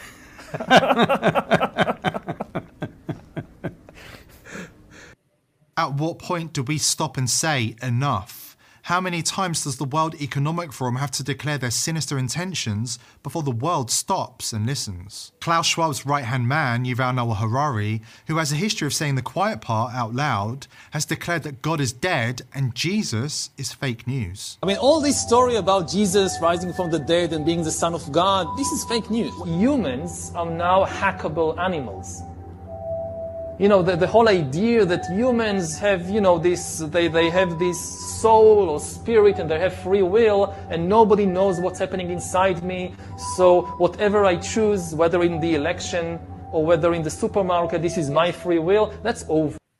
According to Harari, there is no place in the modern world for traditional Christian values. It's time for the world to accept the divinity of the World Economic Forum and let go of old fashioned social taboos. Developing even bigger powers than ever before, we are really acquiring divine powers of creation and destruction. We are really upgrading humans into gods. We are acquiring, for instance, the, the power to re engineer life. Pointing out the wickedness of the elite never seems to make a dent or have any impact on them. Why? Because they have no shame. They have no shame because they have no moral compass. They have no moral compass because they believe God is dead and they live according to the rule of do as thou wilt. This precept infests every fibre of their ideology, from elections to open borders to climate change, abortion, paedophilia, you name it. I know at times it can feel dark and lonely, but the masses are waking up and the elite will not be able to take over as easily as they expected. Even the sheep are opening their eyes, which means there is hope for humanity if we continue to educate the masses. Please like this video. All right. That's as far as I go. Um, okay. Hope you like the stream. Anything you want to know about this channel is in the description box. Like, share, comment, and subscribe. Later. I'm also on Spotify. Later.